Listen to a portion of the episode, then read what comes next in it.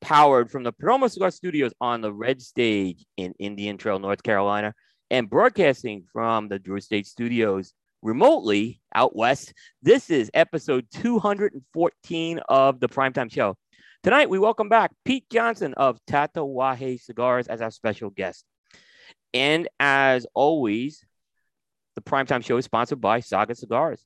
De Race introduces another chapter of the saga, the Saga Celeste. So it's a Spanish word that means leisure after work in the spirit of the standing ideal of owning your own journey and making your own saga.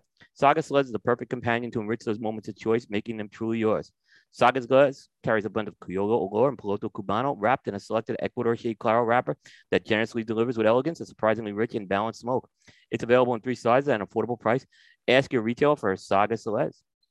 And by Perdomo Cigars, awarded Nicaraguan Cigar of the Year in 2014 by Cigar Journal, the Perdomo 20th anniversary brand is consistently earning the highest scores in the industry and is a top seller in humidors around the world. The Perdomo 20th anniversary blend requires tobacco has been carefully hand selected and aged for a minimum of eight years. The Perdomo 20th anniversary is offered in three distinct wrappers a smooth, creamy Ecuadorian Connecticut, a rich, earthy Cuban seed Nicaraguan sun-grown, and a dark, oily Cuban seed Nicaraguan Maduro. Combining these beautifully barrel aged wrappers with thick, high priming binder and filler tobaccos gives each blend a balanced complexity with layers of rich flavors and smooth, elegant aromas. Perdomo Cigars is a family owned and operated company headquartered in Miami, Florida, with manufacturing and agricultural facilities in Esteli, Nicaragua. Perdomo's highly acclaimed cigar brands include the Perdomo Estate Selection Vintage, the Perdomo 12 Double Age 12 year Vintage, the Perdomo 20th Anniversary, Perdomo Reserve 10th Anniversary line, Perdomo Bur- Habano Bourbon Barrel Perdomo Lot 23, Perdomo Inmenso 70, many more. For great tasting notes and pairing information, check out the new Perdomo website at www.perdomocigars.com. And by Drew Estate. Drew Estate's about to make someone a whole lot richer. During its freestyle live show on the company's Facebook Live page, Drew Estate announced that it would hold a Bitcoin sweepstakes with numerous incredible prizes during the upcoming freestyle live events, including a grand prize of one full Bitcoin for a lucky fan to be announced on the February 17th, 2022 edition of the show. Entry into the unheralded Drew Estate Bitcoin sweepstakes is simple. During three of the uh, company shows, October 15th, November 11th, and upcoming on January 20th, 2022, the company will randomly select the names of five people who attend the online show and comment during specific times in each broadcast as potential winners of an assortment of fantastic prizes. The five winners from each of the three shows will create a contestant pool of 15 people eligible to win the grand prize Bitcoin. You can find more at www.drewestate.com or visit Drew Estate's Facebook page at facebook.com forward slash Drew Estate. And remember, all the live streaming for the Primetime Network shows, as well as the California studios for the uh, Primetime Network shows, is sponsored exclusively by Drew Estate.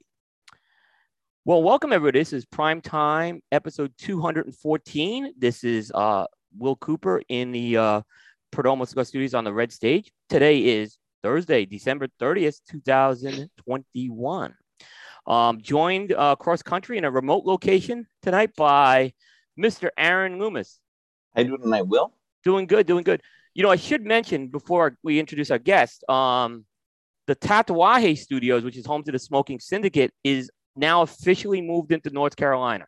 That's true. So the bull shark is now in the borders of North Carolina, I've been told.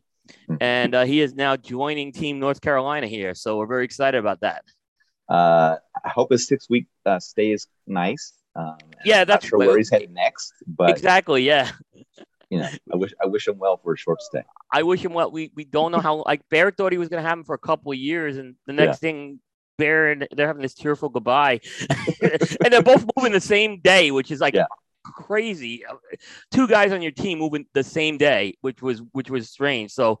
Uh, a lot going on with that, but yeah. So the uh, the Tatuaje Studios will be, and I and I think Ben's gonna have a location where he doesn't have this wind like oscillating right. for Pete. But uh, no, uh, you have a good Christmas, Aaron. I did. How about yourself? Uh, great Christmas. I can't complain. Uh, and you know, today was a big day for me because I, I, finished everything on the day job for 2021. So I'm I'm done, which is like great. Yeah, same. Yeah, yeah. Enjoy the rest of the year and head into. Yeah, 22. well, we're gonna be home, but uh, that's okay. So uh, we'll be uh, we'll be home, but I'm fine being home. So yeah. Uh, but hey, Aaron, why don't we introduce our uh, guest tonight? Absolutely. All right. Uh, proud to welcome back to Primetime coming at us from Miami, Florida. Pete Johnson, Tatuaje Cigars. Pete, welcome back to Primetime. Thanks, Coop. Thanks, Aaron. Uh, I'm actually really happy to be here. Thanks for having me on as your, I guess, your last guest for the year, right? Save right. the best for last, right? Well, it's kind of cool because I, I, guess I'm getting next year over with early, right? I mean, uh, I, when was the last time I was on with you guys? I, you, forget. You did, it was summertime. actually, on with, with us, you were on with Bear uh, and Aaron Nielsen. Yeah, I was on with Bear. And, yeah, but you did the show Bear and Aaron Nielsen with us back in April. Ah, yeah. Oh, yeah, that was great. Actually, Aaron's yeah. great people. Oh yeah, yep, yeah. He's an awesome guy. He's like been a huge help, like to the team too. Like I know just a lot of little things right now too. Um, and uh, but yeah, and then you were on with us probably a little over a year ago. So so it's been with this show probably a little over a year. Perfect. I love being the last guy. I mean this this actually uh, couldn't have come at a better time. I you mean. Know, it's my i think it's my last day of having covid i'm not sure yet but uh, you, you you've joined but i'm smoking list. i'm drinking and that's all that matters i can taste oh. i can smell yep i'm just well, happy to be uh, outside smoking a cigar at uh, 10 something p.m here in miami yeah well just you know, like i said you know if you're not feeling great at some point during the show we, will understand that but uh you know we won't keep you we won't go to Bear Marathon either tonight. I can assure you that, unless you want to. So. Oh no, I'll, I'll be feeling fine. Trust yeah, yeah. I uh, I haven't really felt bad, other than like maybe a little congestion the other day, but uh, no, good. all good in the hood. Which Look, I'm, yeah. and, I, and and by the way, I am wearing a very heavy sweatshirt outside in Miami, and it's a little warmer tonight than it was the last few nights. So I'm breaking what once again another sweat this week. So it's really great. Yeah. Nice. Just sweat that bad shit out of you, right? I don't know what the temperature is like out here tonight in North Carolina, but I have the bay doors open, and I normally am opening. Yeah. Yeah, it's yeah. sticky here. That's it's, what it is. It's sticky. It, it's sticky. It, it feels like it feels like a summer night actually here, which is very unusual for December. Uh, we had rain today, and it's just kind of this lingering humidity that we've had as well. Where, uh, I just got I just got hot summer nights in my head. Thanks for thanks for that visual, like hot summer nights. now there you go. Now, everyone I've been talking to who's somehow associated with the cigar industry, it seems like every other every day I'm seeing someone COVID. Is this something that's in the inner circles of the industry? is this just Florida exploding all over the place right now with people getting this? No, what you don't know is when we're not doing podcasts and we're not actually like doing events around the country or or you know in, in meetings or on vacation, we're actually together in this little bubble. and that's where we live. And then every once in a while we let someone out of the bubble to go to go work here and there. Like Juan Lopez seems to get out of the bubble a lot. Yeah. Um, I think it was myself and a few other people. We stayed in the bubble too much this year, and I think that's why we got exposed to COVID. Well, yeah, we were talking a little about the show before the show, and I was telling what my wife was telling me because I was one of these guys in a bubble. And another thing she said to me is, "You're gonna be in this bubble way too much, where you're gonna make yourself susceptible because you're not gonna be used to being out of the bubble." Yeah, but, yeah, uh, it, yeah, there's truth to that. There is truth. There is that. truth. Yeah, but I I did cancel a trip to Miami uh, next week, and I am still planning on going to Pro Cigar and the Great Smoke. So I have not canceled that, and I really don't want to cancel that. So, yeah, I'll, I'll tell you. Um, I was supposed to be at that same gathering that you were going to be at. Uh huh. Um, but it ended up being a conflict for me, uh, time timeline because if everything goes right with uh, you know this shit, uh, I'll be in Nicaragua on that weekend. So very happy to be going back. There's a lot of big changes down in in uh, Esteli at the factory and on the farms and the pre-industria. And I'm not going to let any secrets out of the bag, but I will tell you there's a big change coming next year. Change of what? I mean, mm-hmm. can you be generic? I'm just going to say this is a a oh, cigar industry change, a company your change. Your tea, your teas are free. okay, okay. Okay. So I, am gonna I'm gonna digress. You already put it out not, there. I'm gonna Hey, stop. Will- I'm gonna Will. step back and, and not go with the teaser. Okay. When he's a, when he's a half bottle in later in the Well, show. that's what you- again. That's what we have to do. Yeah, exactly. Exactly. Um, Aaron, I made the point of not bringing the bottle out with me. I'm gonna Ah, slow good. sip this glass. Uh, okay, Coop. Uh, commercial breaks every 15 minutes. He'll go back and get that. No, I mean there, there's something some exciting news uh, coming, um, but it's not my place to say yet. Okay. so- I, have been told about some announcement coming, and I'm not going to say what it is in mid mid January. That's unrelated to Nicaragua, as far as I know, but we'll see. I think January is going to be an interesting month. No one's talking, by the way, so it's funny. I guess you kind of ask following. No one's talking. But as far as Nicaragua goes, um, I guess I got a few questions there. How Yeah. is I've been here? Like I, I was actually on a uh, yesterday. I was on a discussion on uh, Rein, Reinhard Pohorec's uh, light Oh, up yeah. Yeah, and I guess there was a talk about like basically it's uh, getting hard to get factory workers down there. Is that is that very much the case? The little I know, obviously, um, there are a lot of people leaving the country Yeah, because and that's uh, on their way up up here. Um, it's unfortunate, wow. But, uh, you know, but things are going on, obviously, that's causing that. Yeah. But well, I, mean, I think it's just, I think it seemed to be, I mean, for lack of better words, it seemed to be the trend for a while. Everybody was like, "There's opportunity somewhere else," and that's with every country too.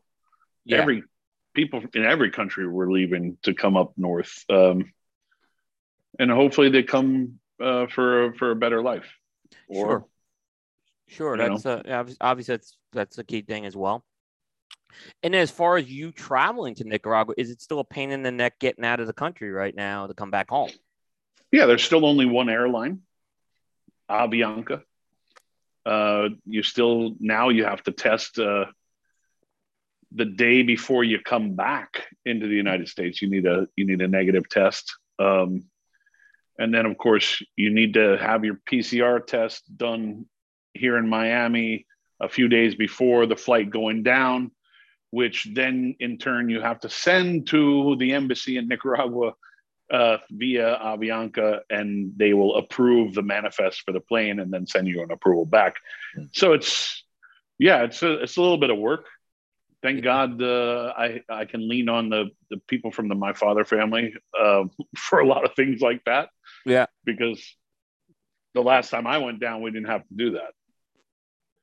I No, mean, we had to get a we had to get a test, uh, both to and from, but it was uh, much easier. We didn't really have to get an approval of the manifest on the plane. So Right, right. But you're still also doing a lot of production in Miami now too. Oh yeah, yeah. It's it's funny that you say that. Those like the joke has come up already. Not a joke, but uh, the idea has already come up of like what's going to happen on Monday when everybody's supposed to go back to work. Yep. Like how many people are going to be out still? Um, Yeah. So that's that's a fear. But yeah, we we still make about four hundred thousand cigars in Miami Oh, and wow. that's that's an important production for me um, because I love having stuff made in the United States. I mean, everybody knows that. right. But um, can I make all that in Nicaragua? Yes, but we prefer the history. The, the Miami factory's become like almost like a museum for Pepin and I. Mhm. That's kind of like the birthplace of both companies. So, um, plus, you're not going to wake up one morning and get rid of you know eleven family members Right, right. that have been with us forever. So, yeah, we have Alright. rollers that have been working with us since uh, 2003. So, wow. So I mean, it's going right back to your your beginnings as well. I mean, when you were doing this. oh yeah, well, Yeah. I mean, it's cool. Uh, Tatuaje was the first production cigar that the Garcias ever made, even before their own. That's right. Yep. So, so in 2003, um, when we started, uh, Jaime's wife was still rolling, Pepin was still rolling, and uh, one of the ladies that still rolls in the factory in Miami uh, was rolling. They had a total of five people rolling my first production, so it wasn't a big deal. Right. No, it's when I went to I've been to the I've been to the My Father factory in Esteli, And I and at Yeah. the, in the rolling room, there's two tables at the front, one for Pepin and one for Jaime. Is there something Yeah. like similar in Miami as well? No, no. Pepin just kind of sits down at whatever table he wants to if he decides to roll. Um, but um, you know, obviously in Miami, everything's done by one person, very old Cuban style. In Yeah. Nicaragua, they do everything in pairs. That's one great thing about what I.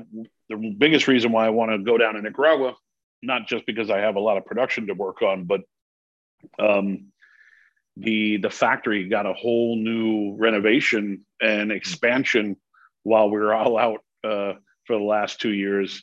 Jaime's been playing mad scientist down with the the buildings, and he's built like an impressive facility that I'm excited to see in person. I've seen a lot of videos and pictures, but that's it. Oh wow, so that's that's great. Uh, because I mean, I, I was to that factory a few years ago.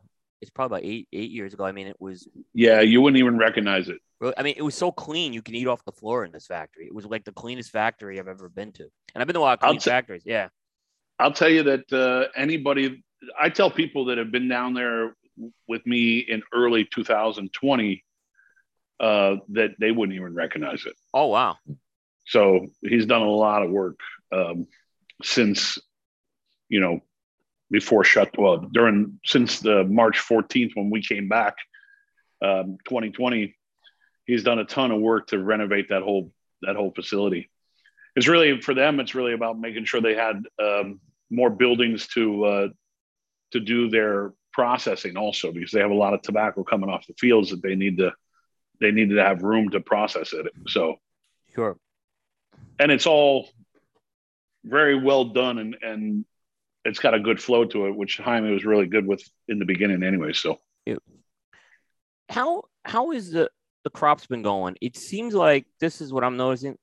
The last couple of years, what I've seen coming in the Pepin releases, uh, my father, and I, it just seems like th- there's been some really good tobacco coming in there the last couple of years. It seems like there's been a, a nice upgrade.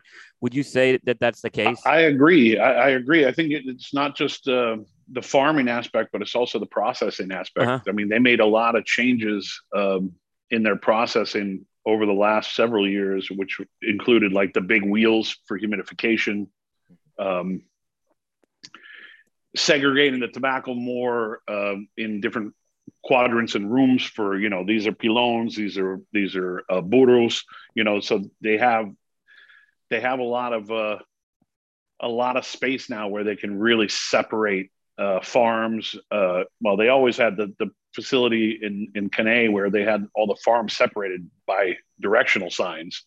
Uh, but now with all the new space they have, it's even better. It's just more controlled, I think. Yeah. And, and honestly, I'm, I'm super happy about that because uh, the product is speaking for itself. Yeah. Do, do the Garcias keep all their tobacco for themselves? I mean, you can't say this is fine. Do they keep all Yeah, that yeah. tobacco for themselves or do they, do they broker it? No, no, it's all for them. Okay. Um, on some weird occasion, um, like in Miami, we had some Picadura, you know, tobacco laying around for a while before we started making Series P's in Miami again. And Pepin would sell a couple bales here and there to a buddy of his that makes, uh, you know, mixed fill cigars like up in New Jersey area.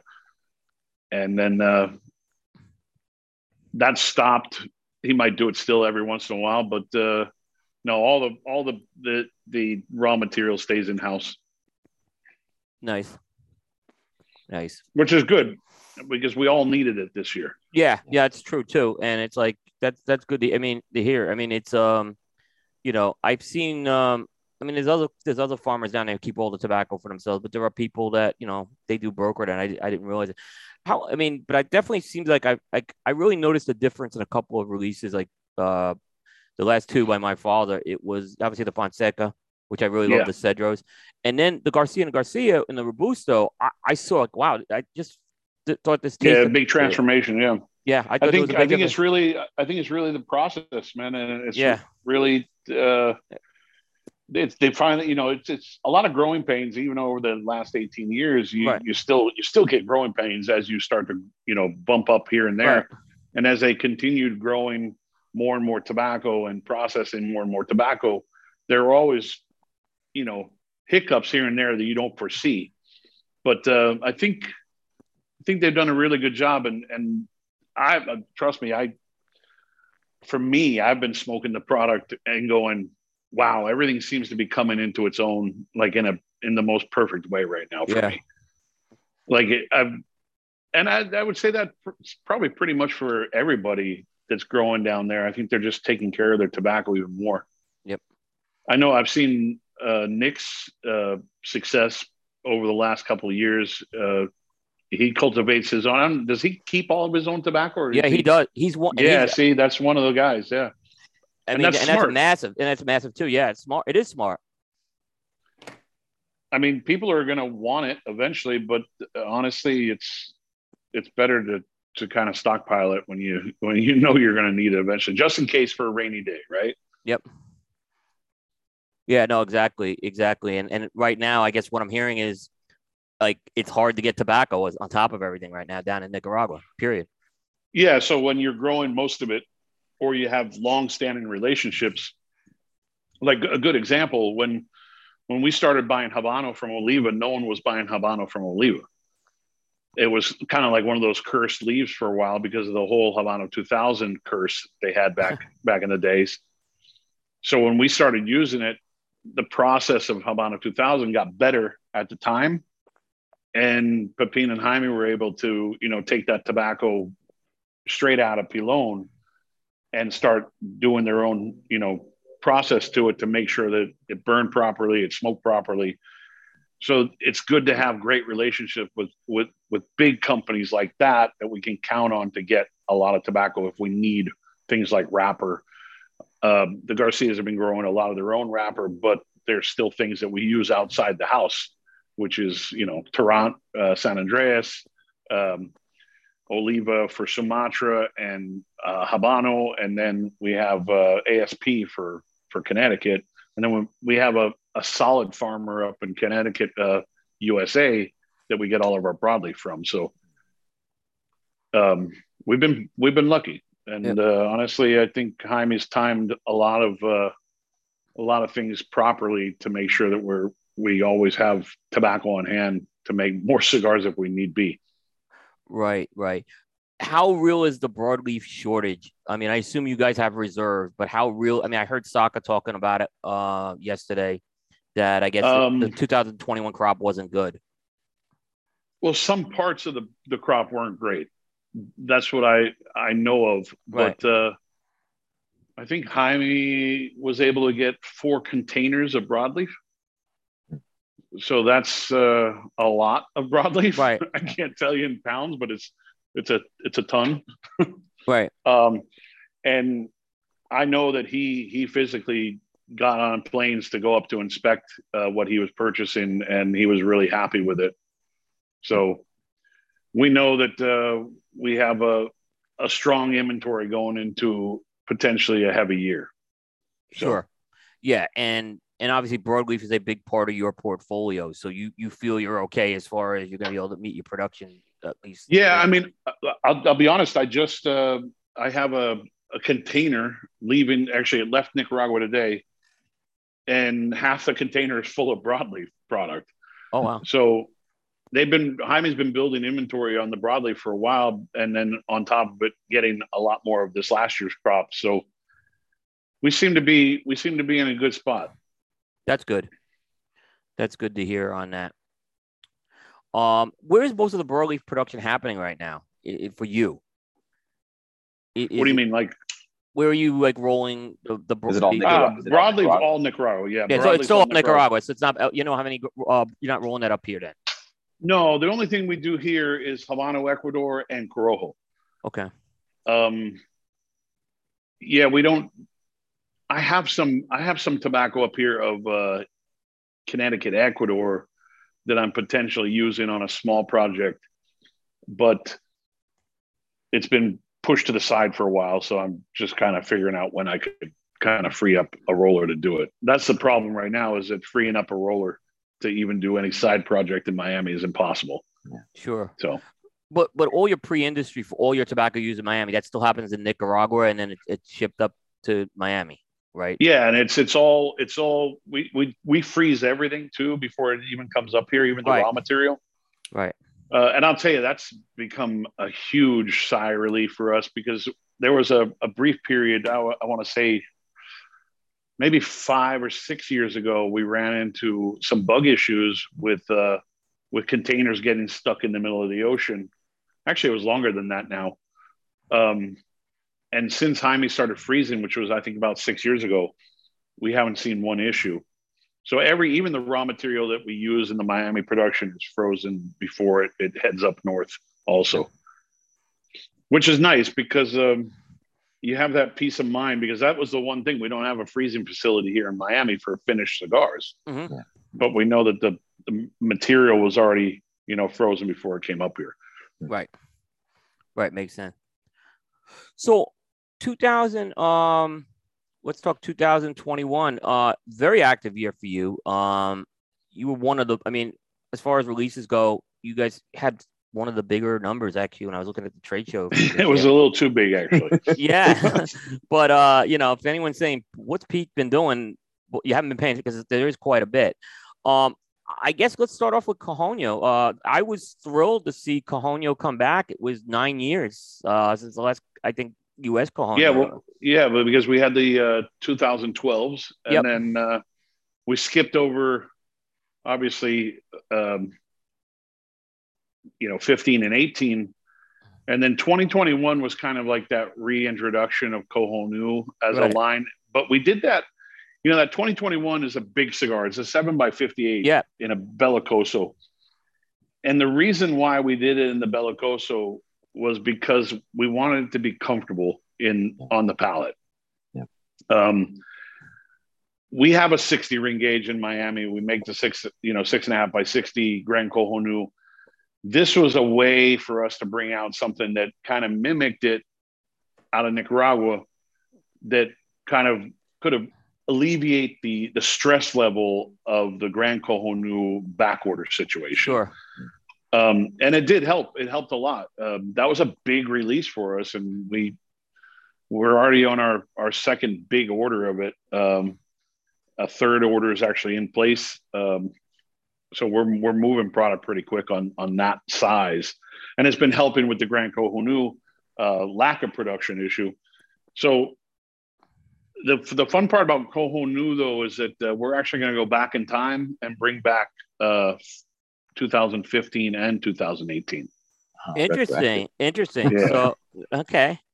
Yeah, well, I decided that it was one of those dreams that I had in the middle of the night. You know, woke up and said, "It's time to bring back the, the years I skipped," because the Cojonu brand itself has become a brand for me, and I want to keep that that name alive. And it's nice to walk into a store and see multiples on the shelf next to each other Yeah.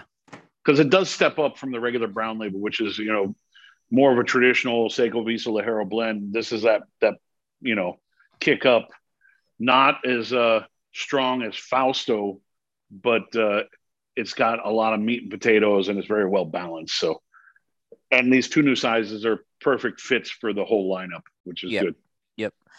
And you know, as far as like the one thing I do like is because I am a bigger ring gauge. I do like a bigger ring gauge, but I do really appreciate it like in a Bellicoso, where if you don't want to have that 58 to 60, you know, you get some of that tapering, and I think it makes a difference there with, with that. I think that's a I like that t- you made with that. I've smoked more of the uh, 21s than I've smoked Grand Cojonus. Really, just because I've Yeah. already in all that time. Yeah, because because they're they're much easier to, to to handle. I think I've also smoked more of the the Series A that we do in uh, in Miami because it's a five by sixty Right. and the weight.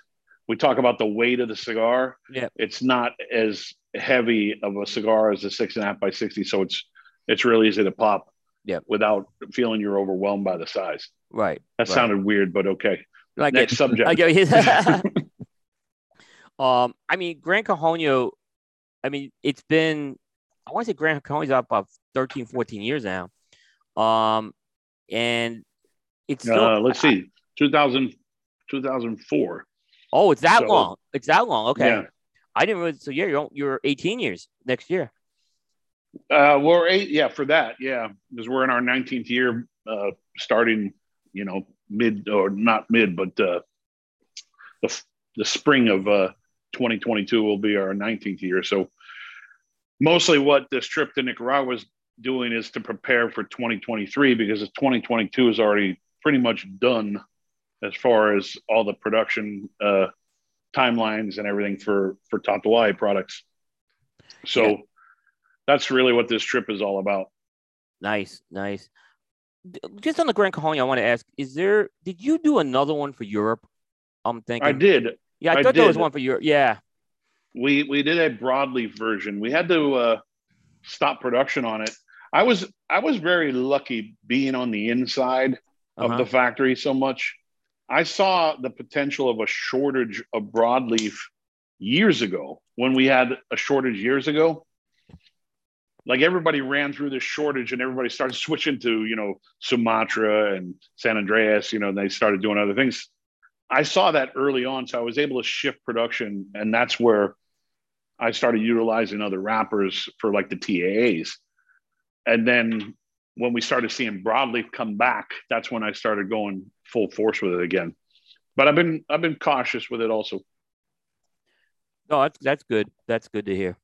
Like the first big real broadleaf uh, release uh, this year for me is uh, coming literally on that container, which is the Cojete broadleaf. Oh, nice. And then, and then, of course, the La Riqueza that we showed off at the trade show in Vegas. That's going to be uh, sometime around March, I guess, mm-hmm. maybe early. I was I was actually a little surprised to, to, to know that the container was showing up this quick. I could have probably pushed it a couple more weeks. Yeah, but I remember you telling Bear at the show this was going to be probably you know first quarter. I mean later first quarter, not early first quarter. So uh, for for the yeah for the La case, it's going to be um, it's going to be late first quarter. Okay, most likely. Okay. So you never know though. I mean, yeah, I'll find out. I'll find out more when we open up on Monday. So, so La Riqueza hasn't really gone away, but you haven't really, I would say, emphasized it, right? Is this going to be kind of maybe another push with La Riqueza we're going to see this year? Yeah, uh, but th- people can't expect this to be the ultra traditional La Riqueza either. This is a kind of a a new expression of La Riqueza. Mm-hmm and uh, it's like it's not the exact La Riqueza blend that we used to make. It's actually an amped up version of it. Uh huh. I I just smoked um, some of the the actual La Riqueza versions that I I kind of made multiple prototypes of this cigar, and you know right out the gate you're like oh yeah let's go with the amped up version, which we're very happy about. Um, but when I'm smoking these prototypes that were like the normal La Riqueza blend now, I was like, wow, those are those are actually really good. like, right. Because they have all the flavor and all the nuances that La Riqueza, you know, was known for uh, without being heavier. And I would say that this new version is just a, you know, it's a heavier La Riqueza. Right. So in terms of it, I remember you were calling it the SE, and it was I yeah. want to say it was was it like um was I think the measurements were have here five and five eighths by fifty four. Is that yep. around that side? So is that? Uh, I mean, so the like say legacy La Riqueza is that going anywhere? Is that is this, is this just something you're going to add on to it? No, this will be this will be a special run. Um, the other legacy La Riqueza stuff, uh, I'll probably release the cabinets first before we do um, anything else. I, I, I was really in love with the cabinet versions of La Riqueza. That was my thing. I, I, uh, as much as I love the box press because they were the first versions we did. Mm-hmm. They were, when they started going in, when I started doing the cabinet rounds, I really fell in love with the style of the cigars. And uh, there's one size that I'm going to utilize a lot more moving forward, uh, which is the uh, the Britannica size the perfecto. See, it's a yeah, yeah, yeah. You're gonna start seeing that in a lot more of the lines that we do because I I absolutely love the size, love the shape. I just have to get uh, more molds for the factory because uh, we're running on a, a small amount of molds for for big productions right now. So, yeah, like we have a Cavai one in that that mold. uh, coming up, which oh I'm wow! excited about. wow, too. that's pretty cool. Yeah, So this is the, that's the size. If I that's the size used on the Belle Encre Reserva, right? yeah, yeah. The. Bellonc, the the Love that Extra Yeah. that we did for the PCA. Yep. Um, yeah, you'll see it in Kawai One. Uh, I would love to put it in a cabinet for La Riqueza. Yeah. Um, there might be, well, I, I won't say yet. Yeah. Next year, I'll just say that next year is the the uh, 10 year anniversary for both surrogates and Atelier. There you go. So I was gonna ask you that. Yeah. we're going to be doing some uh, celebration size for both for both lines, which we're we're all excited about. That's that's great. Yeah, it's hard to believe that that's ten years when, when you look back at that too. I know, right? Yeah. it's kind of, it's kind of crazy, actually. Yeah. Um, I mean, Surrogates technically is a little older because I made it originally for Dan slightly before that, Yeah. but as a full release, you know, national brand, it's uh it it turns uh 10. And honestly, I'll tell you, 2021 for both Surrogates and Atelier was a, a huge year. It seemed like it kind of got a little bit of a charge this last year. Uh, so I saw. I mean, I know Aaron Nielsen was talking about Leteliers this year, and he was smoking them. So yeah, we were all really happy to see. You know, we look at we don't really look at the numbers so much as we're going along. We we know we need to order more product, and we we have product in the queue Yeah. for coming up constantly. But when you look at the actual box counts at the end of the year, you're like, wow, that's uh that's starting to become a real thing, you know, now. And then I was really thrilled to see the the uh, selection specials do so so well, and and the amount of reorders that we got on selection specials, and that just came out at the trade show. So right, right. That's true. That's true. Yeah. I mean, and uh, that's been around a while too. I mean, that came out the second year, I believe, when you guys were around. So I mean, that's yeah, but it was the new the new sizes. The new sizes, We trimmed right. down. We I don't know if you noticed, but we trimmed down Atelier considerably, and to be more concentrated on four sizes. Uh, the three, you know, 52, 54, 56, and then obviously uh, the Corona Gorda size that we do a lot of times for small batches or small runs Yep. for like Atelier right now. So, A- any chance? and I'll tell you, the focus, the focus actually helped a lot. Right. Yeah, broadleaf atelier. Yes, we had one, and people miss it. I Um, know, I know. Yeah, I get asked about that from a lot of people too. there there is a potential. Okay. Um, that's one of the projects we'll be playing with while Right. we're down there. Y- y- You think it's just one of those things? Was was it was it because of tobacco availability that that kind of went away? Because it seemed like it was always Yeah. a popular cigar. Yeah, No, yeah, that was one of. I mean, I would say maybe the sales of that that cigar were kind of lackluster. Uh huh. But really, the big reason why we moved out of a lot of broadleaf product was because of the shortage that we had about four or five years ago, where I saw that shortage coming through, and I was like, okay, we need to we need to dump some things for a while. That's why La Riqueza went away.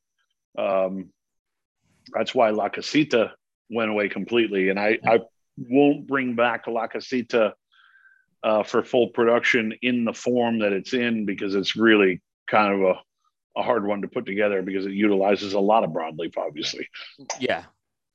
No, it's true. I mean, because you know that uh that was all respect to J.C. Newman. That was the American Puro that I first was exposed to, and that was ten years ago. I know that was ten years ago.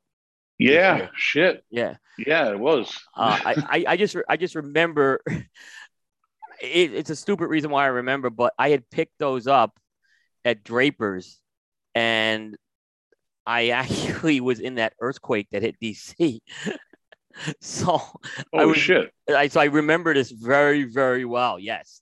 Uh, and I was in of all places when the earthquake happened. I was in a chemical plant, which was like it was real serious. Like they had, this- it was like, but and you felt this. It wasn't like I like I turned to a guy and I said, "Hey, is that an? earthquake?" I'd never been one. Is that, is that we just felt an earthquake?" He's like, and the guy was from Colorado. He's like, "Oh yeah." He goes, "That was an earthquake." So we really felt it. So I, I remember that was ten years ago this year. So it's kind of why I remember that. That's I had That was that that was just that was just the uh the uh, soil shifting outside of the chemical plant from all the spillage. yeah. it was like they're like, no, you just can't leave. They would explain they had to they had to we had to go through a whole safety procedure to get out of there. I remember it was because they were really worried if something slipped or whatever. Yeah, Um, that's pretty crazy, actually. yeah, yeah, yeah. And it, it was an IT meeting I was in, so it wasn't like, but it just so happened there's so much of this stuff all over the like surrounding the conference rooms and stuff. Yeah.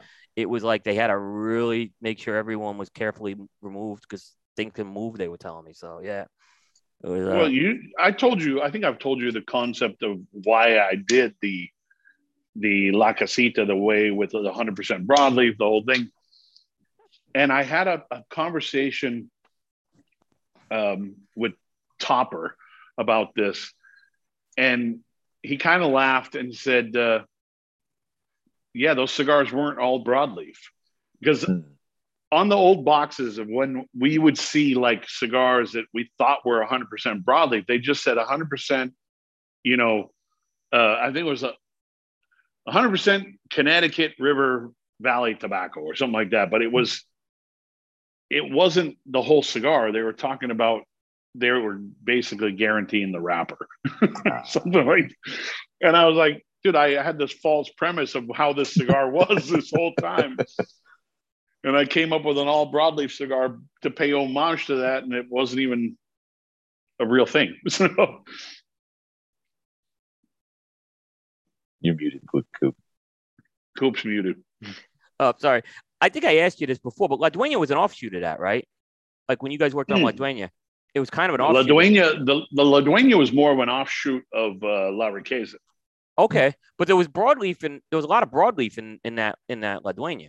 That's why. I yeah, because because I was playing with a lot of broadleaf, I decided to take La Riqueza and do a hybrid between La Casita and okay. La Duena. I mean, uh, La Riqueza to make La Duena for for Yanni. Right. I was trying to uh, give give La Riqueza a different expression just for her because people would ask her all the time, "Is like, what's your favorite cigar?"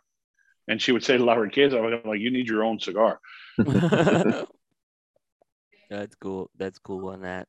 Um, yeah. So the other thing that I guess uh, I, it was actually exciting for me because I had never smoked the original, uh, the T110s.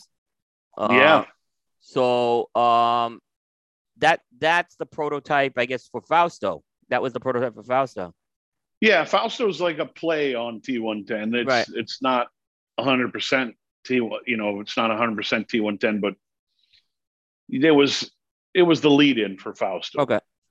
Um, and yeah, when we came out with Fausto originally, we we did a whole launch of a certain size just for Hawaii on a special release, and then from there we we did the whole lineup.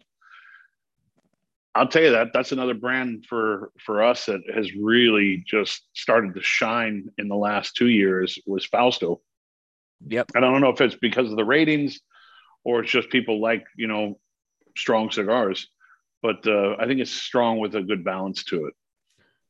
one thing you the, the old man in the sea that came out with that and seth actually aaron pointed this out to me um what was so cool about that was the culebra was actually wet packed and the lancero Well, wasn't No, yeah, but the Culebra technically not wet packed. We just utilize that that foil. so it wasn't wet packed pack. Oh, oh, okay No, no, because you, the reality was with Culebras, you have to you have to twist them wet, and you want them to dry up a little bit. okay The, the tricky part about wet packing, uh, which is depends on how quick you do it. Like when I did the the K two twenty two, the first release, we had those cigars inside the boxes, inside the bundles within seven days. right So the moisture content was super heavy still. And when you start pulling out those cigars now out of those boxes, there's like this, just like this almost chalky powder all over the cigars. And it, it, it's wild because it's just the way that the the uh, the crystals on the wrapper just kind of crystallized and Mhm. kind of left this chalky powder to it, not mold. Um, it's you can you can tell the difference obviously there's no spurs it's just got this weird like chalky character look to it and uh it's funny i opened up a box recently and i uh noticed the chalky character, and this was from the first batch. Noticed the chalky character, and then I went back into the bundle like a couple days later, and all that dusting was gone completely. It was like it just wait. It was waiting to breathe. Yeah. All right, good. But uh, but no, it was good to see like uh Fausto get some a- attention. Um, you know, with not attention, but something you know new with the with the old man in the sea with that. That was a that was a pretty uh, cool release. Uh, this year. Yeah, I think it, a lot of people have been asking me to do the Lancero as a full uh, line release instead of having it as a limited thing because it's only in the uh, the, the Lancero sampler and then obviously the the Old Man of the Sea. So Yeah, that's that's good. But as far as the T110s go, um, are they Yeah. were they one and done's? Is this a one and done project? Is it something that may just come back periodically? yeah, it's going to be coming back periodically. Uh, this year uh, we're doing a release uh, with San Andrés T110s. Uh, you asked my that was my next Um, question on that. actually. But uh, that's the only T110 coming up this year. Um, saving maybe a potential other one for 2023, but um, for 2022, that that's going to be somewhere around April, along with a few other San Andrés products that are regular production products that that might be getting a, a makeover just for a limited release. Got it. Got it. Um, what's been like your feedback on the three T110s? My personal one is I still think the original was the best of the three, the Habano. I could see it. That was kind of like the one I would say was my favorite. I've I've gotten a lot of feedback on all of them, and I think every week it changes because um, people have like an opinion on one one week, and then they'll go back and smoke through the set of, of them again and go, "Wow, the Sumatras are really popping right now." But you know, it's it's been really all over the place. It jumps around a lot because I, I hear from the same guys constantly. Yeah no, it's funny because just on some of the Coop team guys, we've all had a different view of which one was the favorite. So it's, it's kind of matching that. So Yeah, uh, I think the the favorite thing about the Havana one for me was was coming super close to what I thought the original was. It was strong. It was a strong Yeah. cigar. There's no doubt. Uh, it was stronger than Fausto uh, in my book. Um, but that was thought was the strongest of the three for sure. I think that that priming of that wrapper particularly showed off the the uh, the fillers and the binders more than say Fausto, which gets muted down by that that heavier, darker wrapper, Right. which sometimes maybe gives you that chocolate notes that you're that will you know mellow something out a little bit. Right. Right. No, that, that that's cool to hear. Um, so turning our attention, actually, I'm just I haven't mentioned this. I've been smoking through a Wolfman from 2010. It's yeah, you're pounding through that thing. It, it's yeah, it's a little um, it's a little old. I'll say it, but it's not dry. I thought it was dry. I was worried it was a little dry about smoking, but it is. Pete, This thing ten years later is incredible.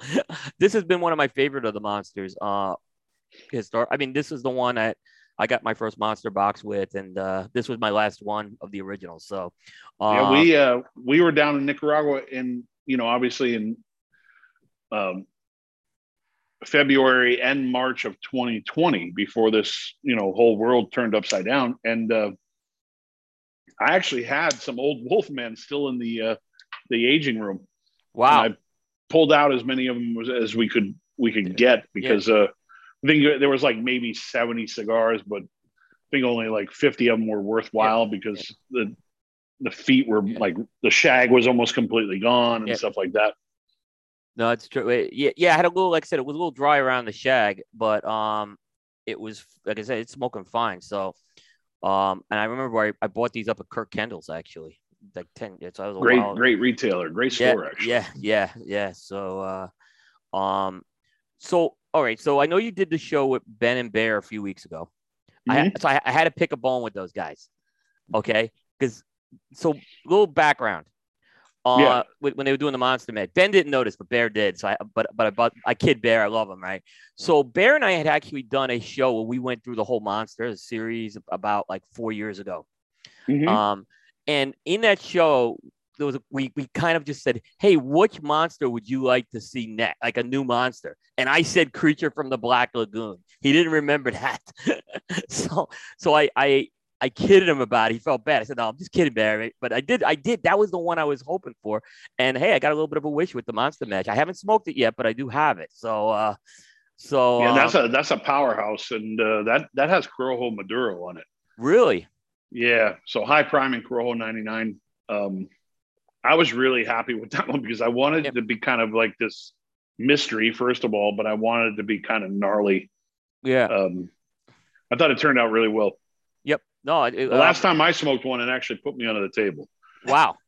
Yeah, Okay. it's just something about the balance of it. It's like it it speaks really kind of like you know over the top.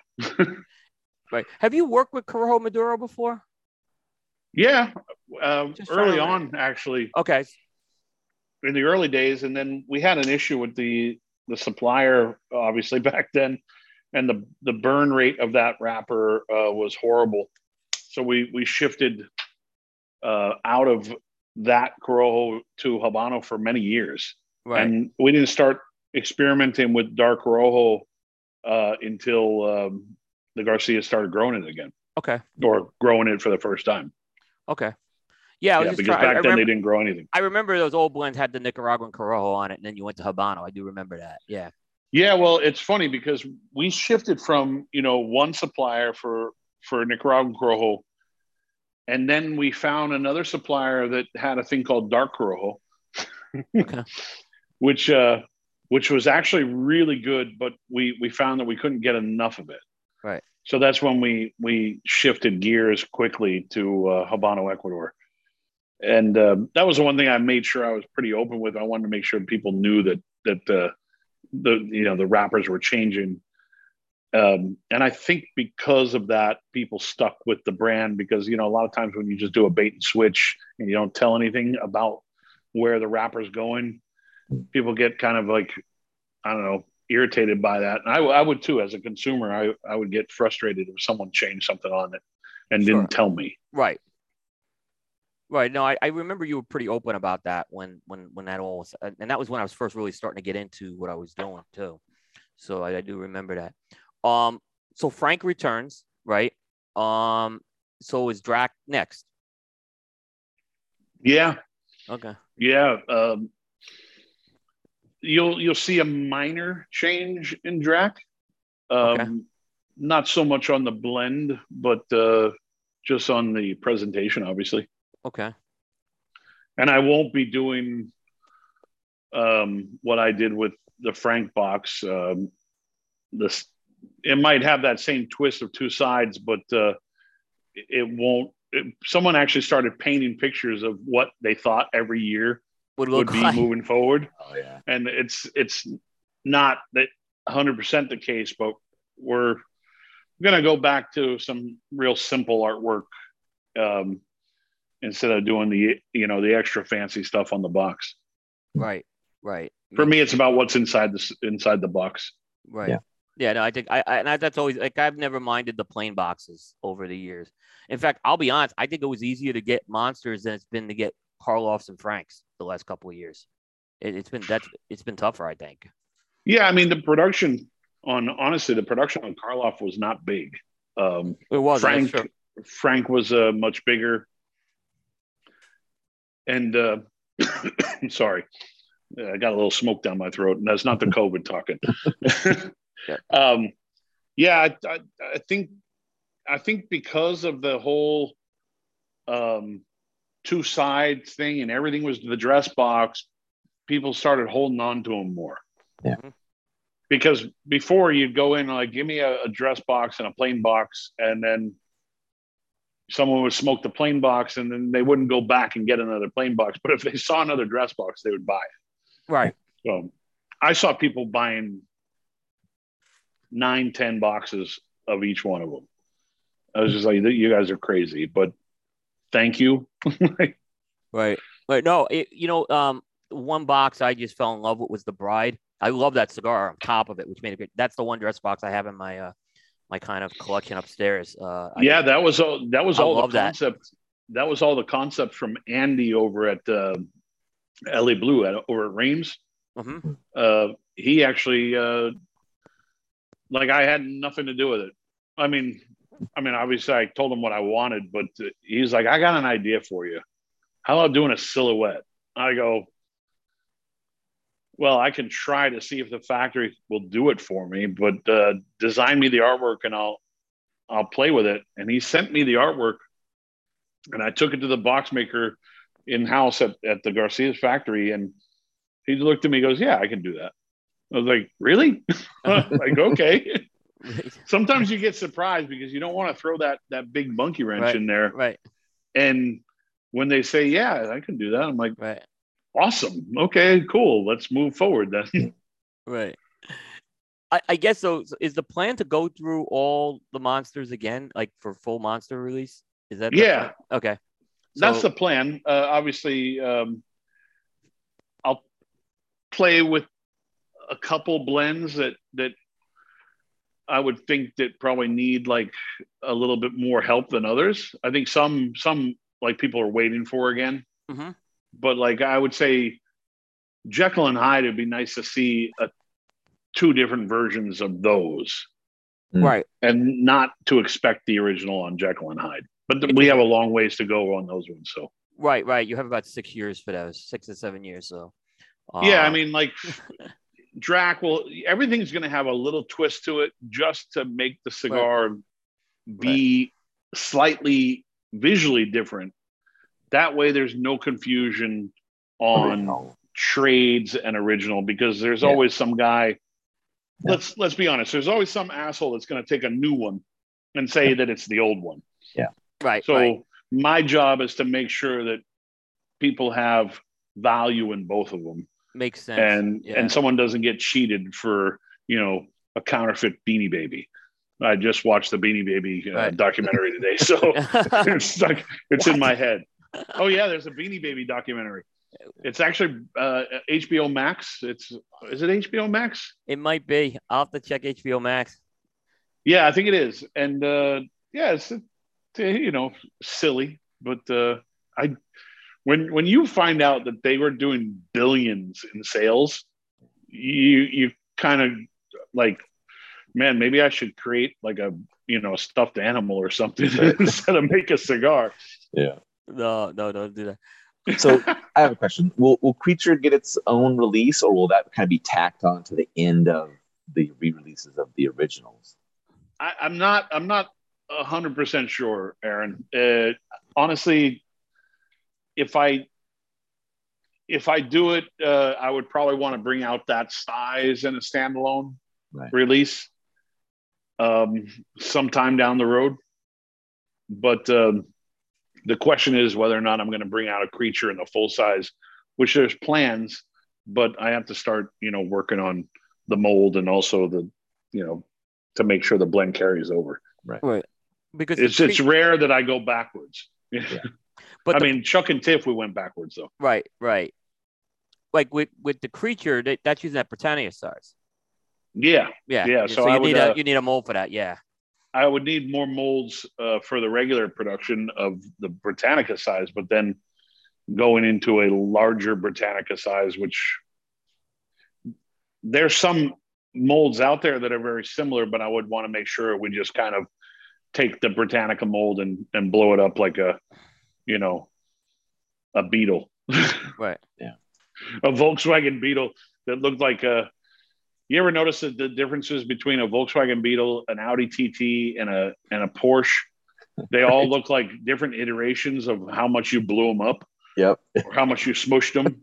Right. Right. So Right. Right. No, that makes sense.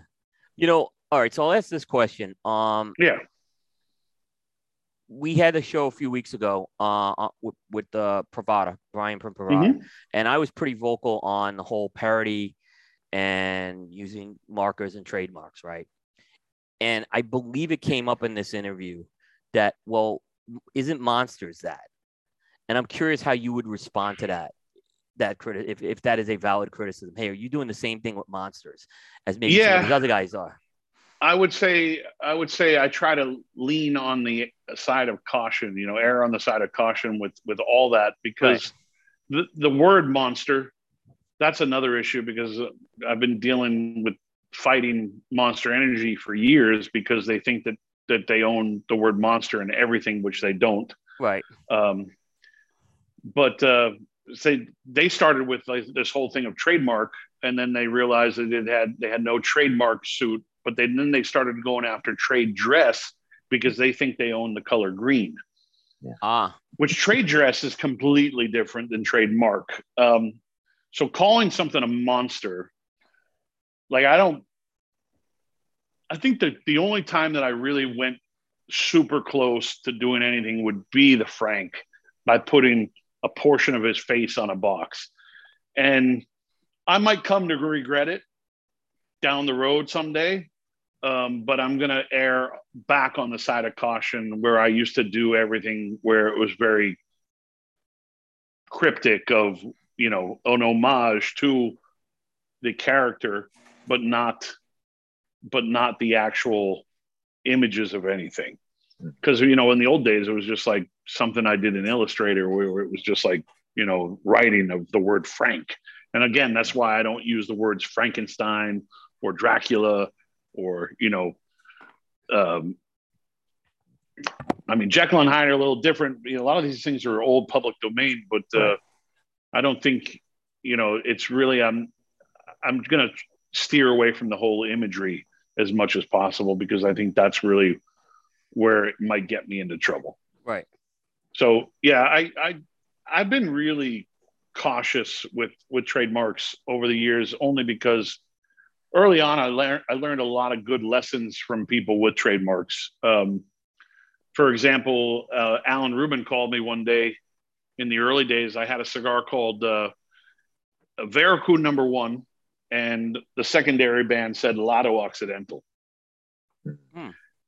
Uh, to to basically designate where the cigar was going to, because I did the East Coast, West Coast, right? Yes. So I had Zona del Este and Lado Occidental. And I didn't really even think about it because, you know, Alan owns the name Occidental. Right. But I didn't even put that two and two together. So he called me and says, You know, I, I own the, the name Occidental. I was like, Alan, I, I have no idea how to respond to this. I wasn't even cautious, you know, conscious of it because it's not even the name of the cigar. It's just the designation of where it's going to. Right.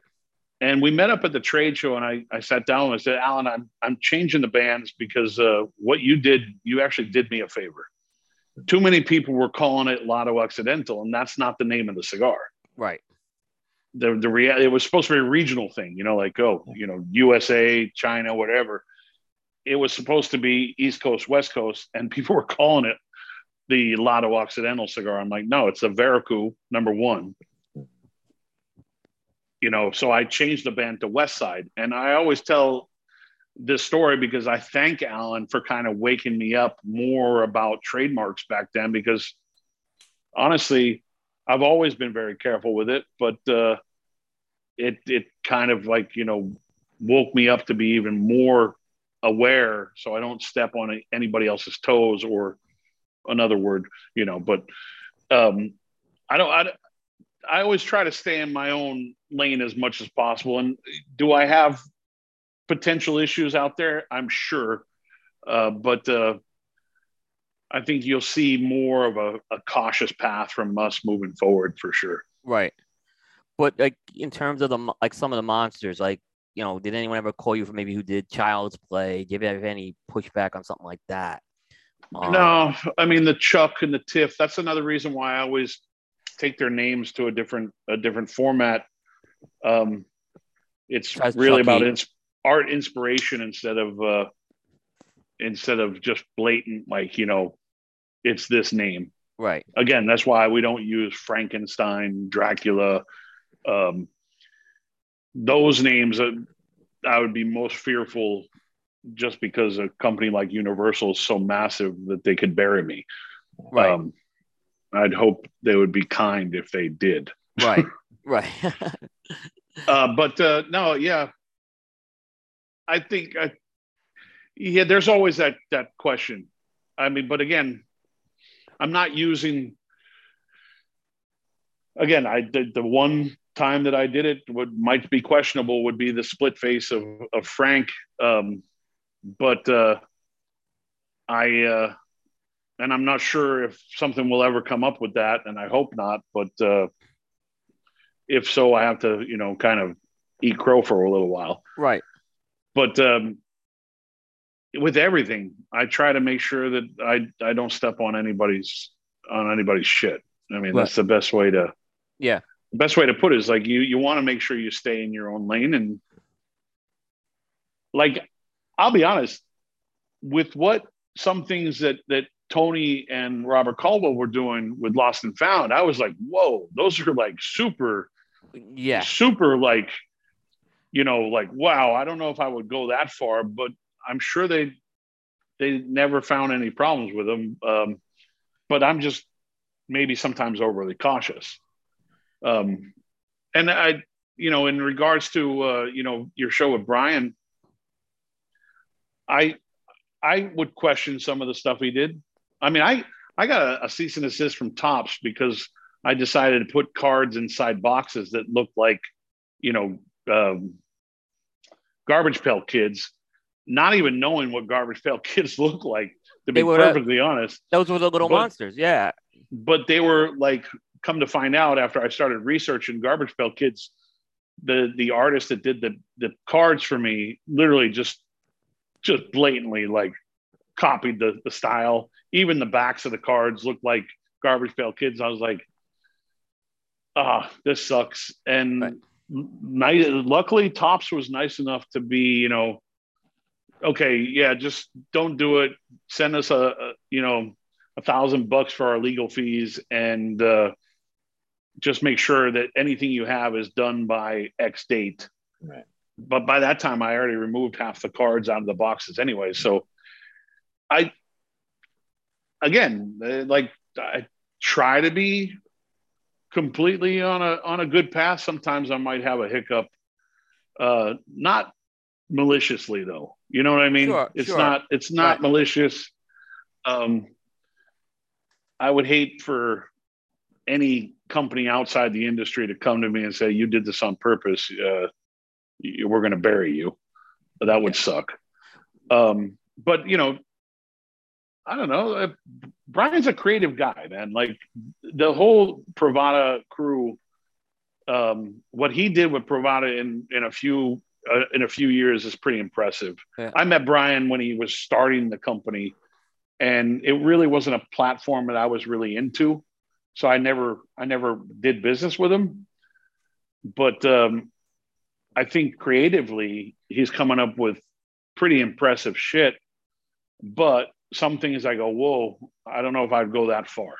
Right. And that's, you know, like I sent him a, a text message. I'm, I'm, when people, I know people, especially like Brian, I've known him. So, and I have his number. So I text him. I'm like, hey, be careful. I got a cease and desist from Topps on this. You might, you might want to kind of steer away from shit like this because I'm, you know, I'm sure they're, if they found out about my project before it was even released, like someone somehow Topps found out about the little monster cards before they were even on the street. So how that happened, I don't know, but uh, I was able to to resolve it quickly without too much, you know, trouble. Uh, thankfully, um, but uh, you know, like uh, Brian uh, came out with a cigar. I can't remember what it was called. Uh, something Bobby, something Chavi Bobby or something like that. And it, the packaging said uh, LCA Halloween exclusive. And I, I texted Brian and said, Hey, can you do me a favor and, and don't call it a LCA Halloween exclusive because the trademark Halloween follows under Tatuaje. And people might think that Tatuaje made you a Halloween exclusive Right. but but change it just to say a Halloween holiday release because that changes everything right there. Right. The, the trademark is null and void. I just use the standalone word Halloween, right? Right. But as soon as you you just word something a slightly different and you call it a Halloween holiday release or a Halloween season release, it doesn't it doesn't affect my trademark at all. Right. But an LCA Halloween exclusive, Halloween being the prominent word in between LCA exclusive, it looks like Halloween was made by Tatuaje for LCA exclusive. Yeah. Right. So I was I was pretty pretty open with him about it. We we, we got into a, a little bit of a pissing match about it because you know I think we're both very passionate about what we do. Mhm. And I was like, dude, I'm I'm trying to avoid, you know, calling a lawyer because they're always a pain in the ass Right. and they always never understand the dynamics of the cigar industry at all. Uh, I'll tell you that I love my lawyer, my trademark lawyer, but to try to explain what I do sometimes to him is is kind of tough. I think the only one that the only trademark lawyer I know that that really knows the industry would be Frank uh, Herrera. Yeah. um, but uh, it's just like, man, let's just do me a favor and don't call it that. It's real simple. Like, just change it so it doesn't say that. And we've had a couple other run-ins like that, like with all the marketing for his uh, cigar called the Cookie ended up being called the Cookie Monster on everything, including his YouTube videos. I said, just get rid of the word monster. I mean, that's the one name that I I'm very protective over, especially since I'm battling, you know, with so much money behind dealing with Monster Energy. Yeah. Like that's a that's a that's a brand name for me, and I was like, just just get rid of the word monster. I mean, I, I know it's called the cookie, but everybody now is referring it to the cookie monster, and it doesn't matter what a consumer says; it will continue to be called a cookie monster. But I can't have you saying it on your video as the headline of the video saying the Cookie Monster being released. Right. So little things like that, because at the end of the day, trademarks are finicky, dude. Like I could lose Monster and Halloween tomorrow, and no one would care. I mean, I'll be honest, no one would really care if I came out with the annual Halloween releases and had no no trademarks of anything but a cigar in a box with a Tatuaje band in a coffin shaped box and call it the F and call it the, the D. you know, I, I don't think anybody would really, they would know where the inspiration comes from, Right. but I don't know.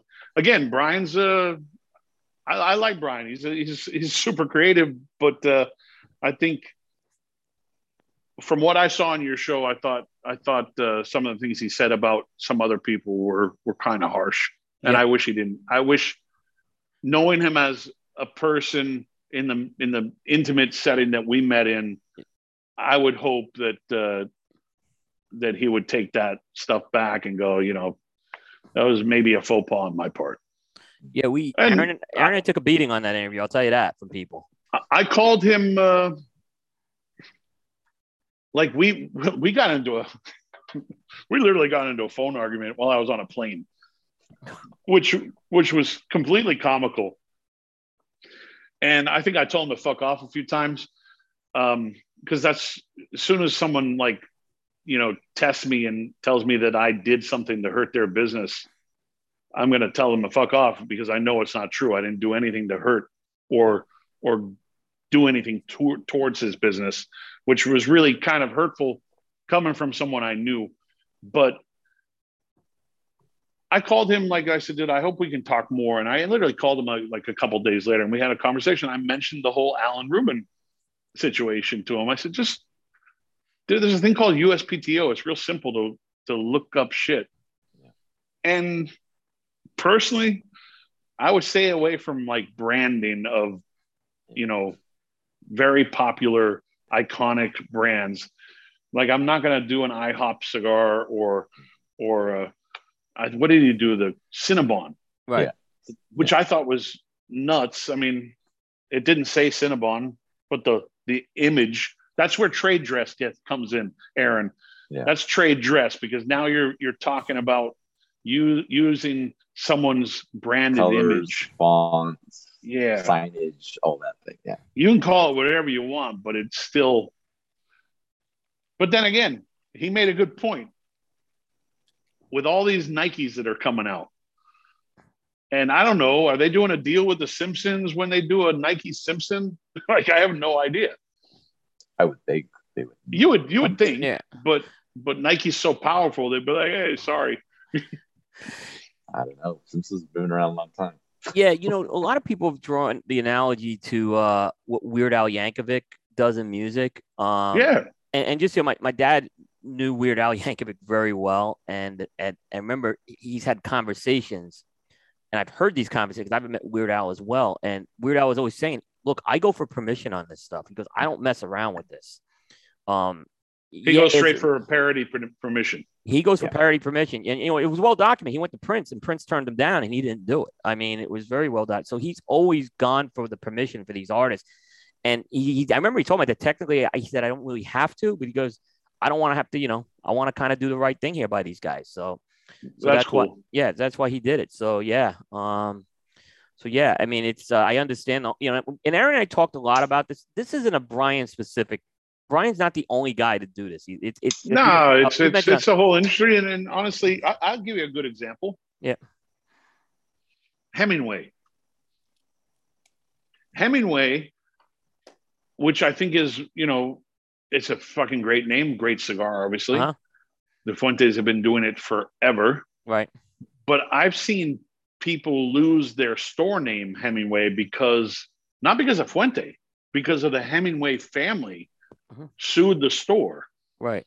because they thought it was promoting the culture that that was directly related to Ernest Hemingway. I was like, wow, that's a stretch. But you also don't want to get into a battle with a company or a family like the Hemingway family. So I've always wondered, you know, I'm I'm I'm sure like the reality is Fuente doesn't they use a name.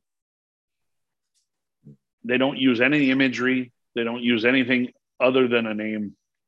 And it it could mean every anything. So it's- it's really none of my business. But I, I look at things like that and go, I wonder because there's always, you know, someone out there that might have a problem with something. When I saw a lawsuit against a store, I think in like South Carolina or something, um, because they were using the, name Hemingway's Lounge or something, or Hemingway's Getaway. The guy had to change it because uh, the Hemingway family and actually Pilar, Papa's Pilar Room actually Oh, really? uh, was part of that lawsuit.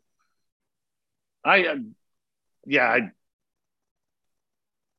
I, I think what Tony and, and Robert were doing were super was super creative, but I wouldn't touch most of that stuff. yeah. Not I with mean, a ten foot pole. no, and here's the thing, and all these guys are very creative and can do something creative where I don't think they need like this. I said to Brian, but I'd say to Tony and and and, and Robert. I said you, you don't need to do that because you guys are creative enough to do to do something uh, on your own. I, I I know. I said the same thing to Eric from Dojo with the Dojo Chico. I said the same thing to Bradley Rubin uh, a week ago. I said Yeah, the Dojo Chico thing was uh, a little too close for me, also. I, and I, I told Bradley Rubin the same thing, uh, as well as Eric. Both of those guys are friends of mine, but I said, look, I was disappointed. I'm not going to lie to you. And here's the thing from my personal point of view, I'm not going to speak for Aaron.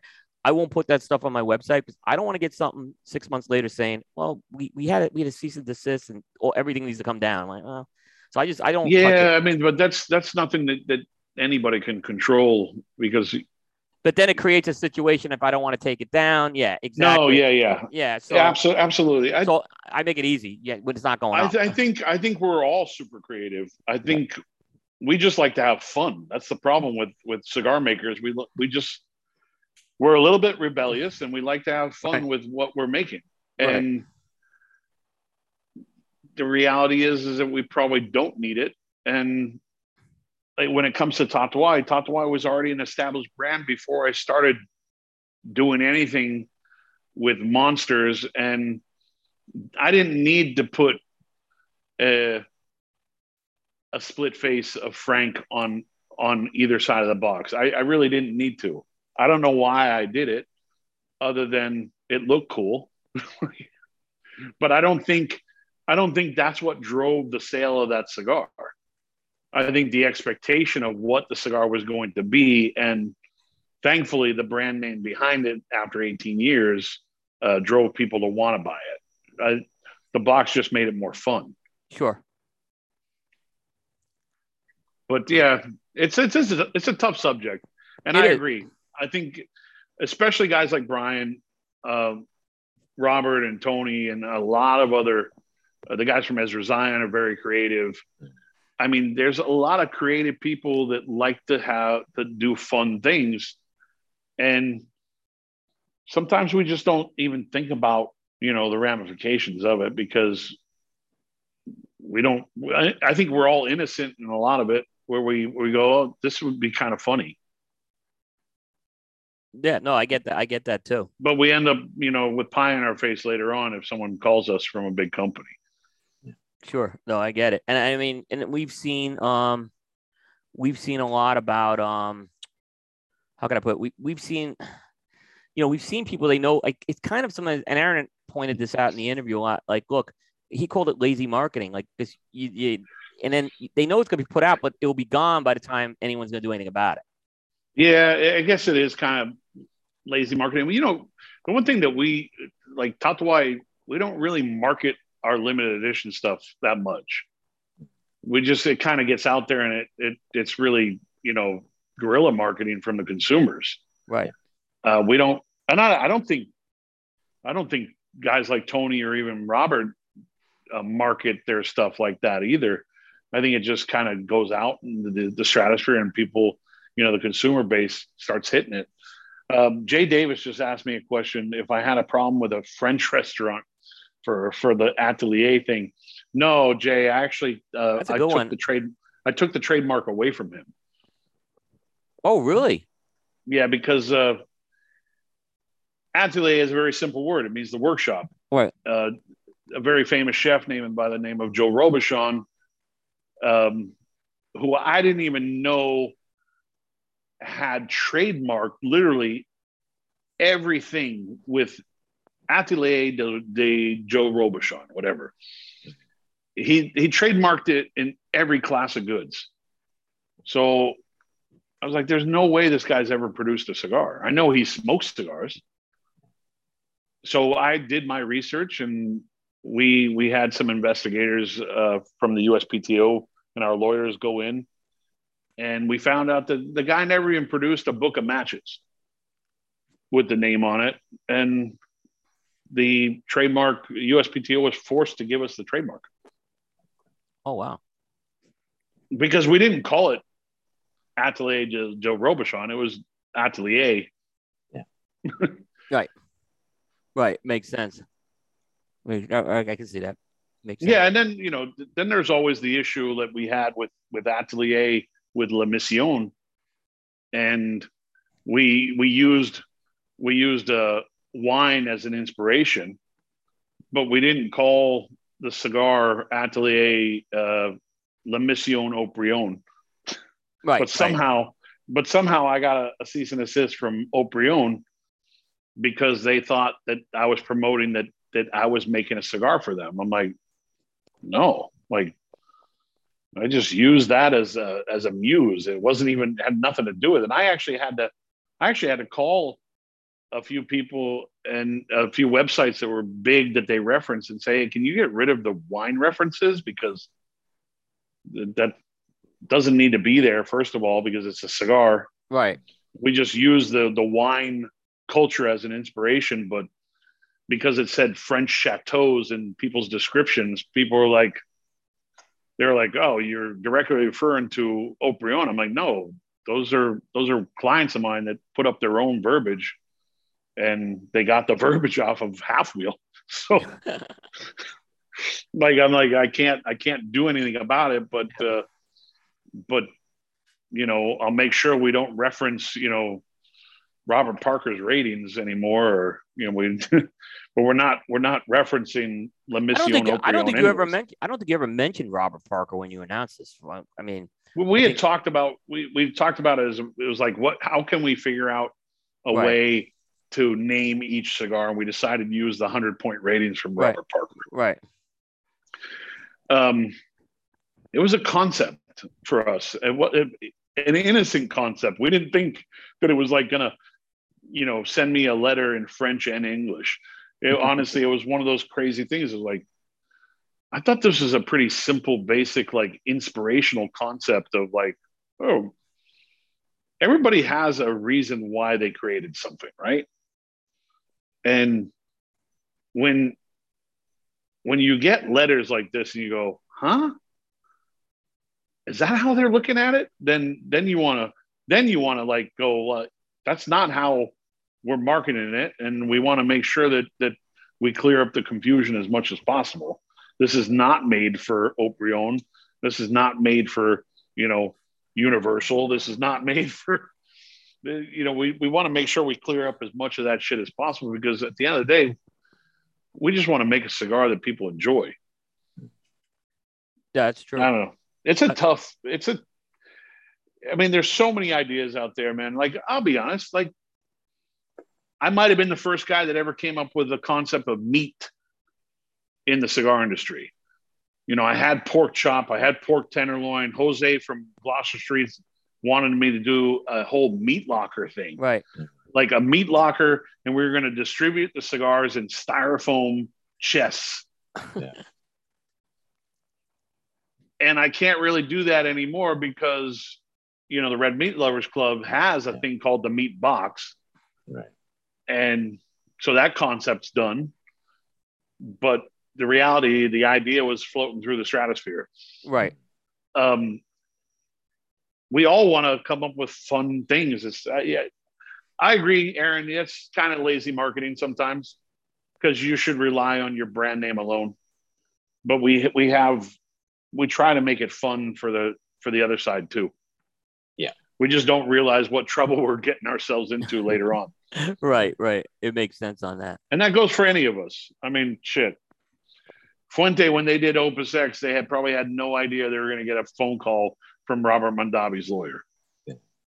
Yeah, we uh Carlito was I remember we had him on the show. He talked a lot about that whole battle too. That was a huge battle he undertook. No, that was horrible too, man. I watched Carlito change weights like multiple times, and honestly, I never understood it um, because when I look at class of goods, I look at class of goods. Yeah, you know, like, and and Fuente was never using anything that even resembled anything of of uh, you know Mondavi's product. So how do you how do you tie something up in court for that long just because you want to be a big bad bully?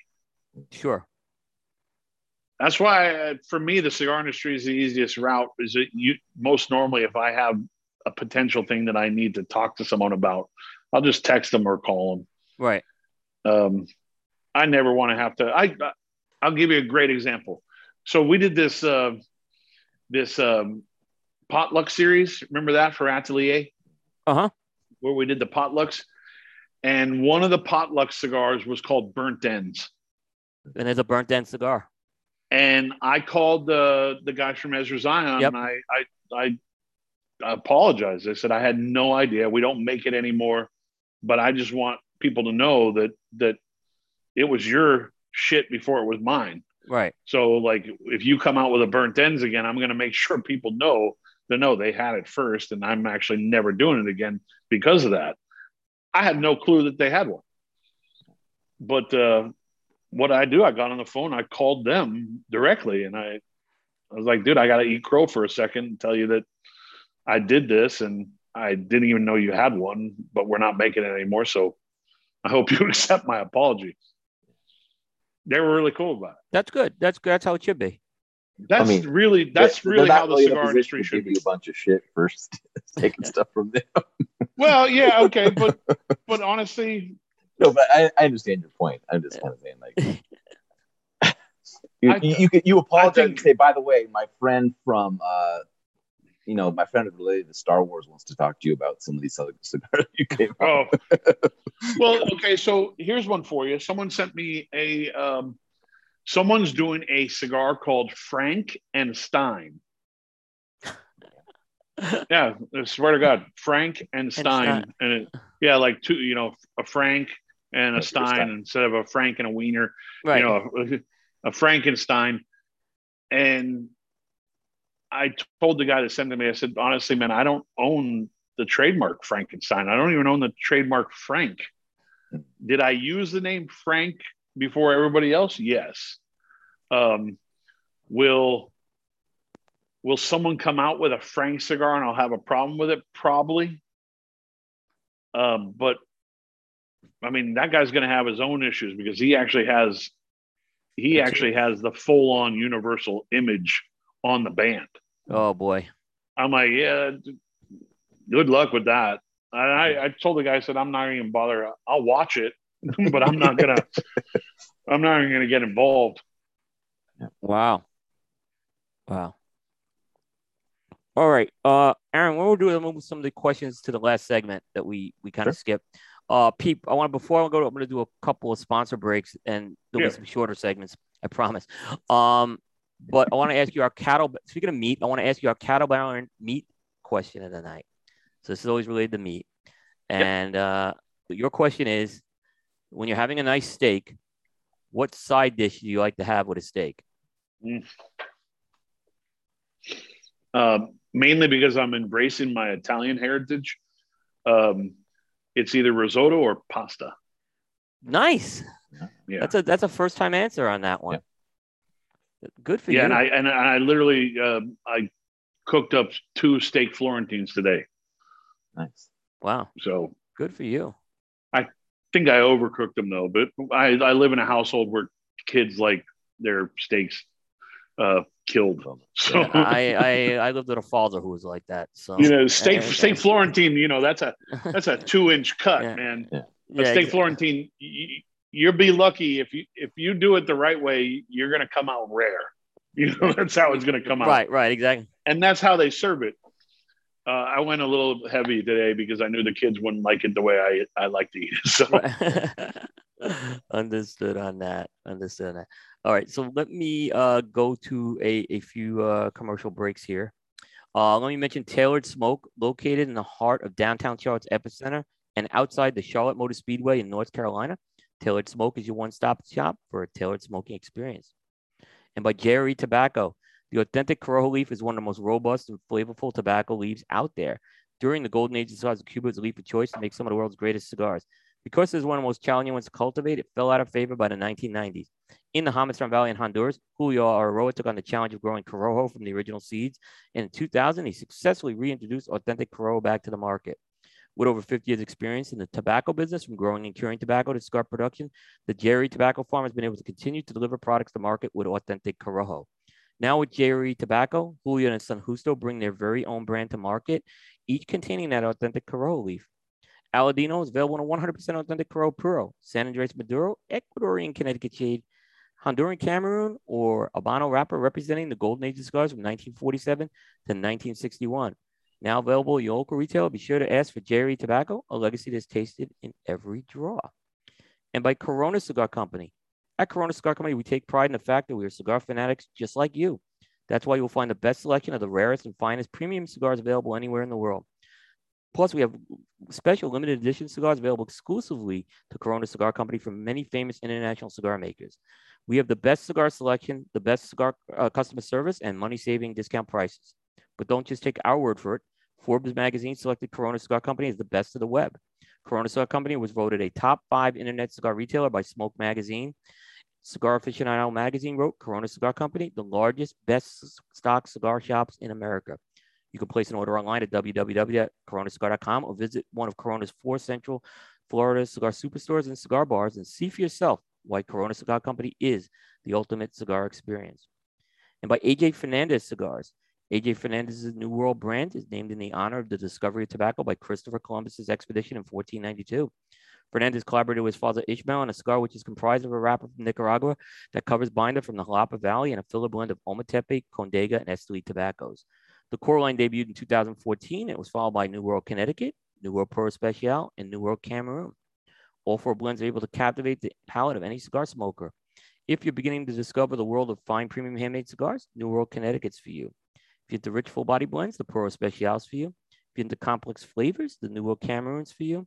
And finally, if you're into robust and earthy flavors with notes of espresso, the New World Oscuros for you. Visit www.ajfcigars.com to learn more. And we're going to get into our Alec Bradley uh, Live True segment sponsored by Alec Bradley. Alec Bradley, Alec Bradley, Alec Bradley, Alec Bradley, Alec Bradley. Visit alecbradley.com to find out more about their cigars. Live True.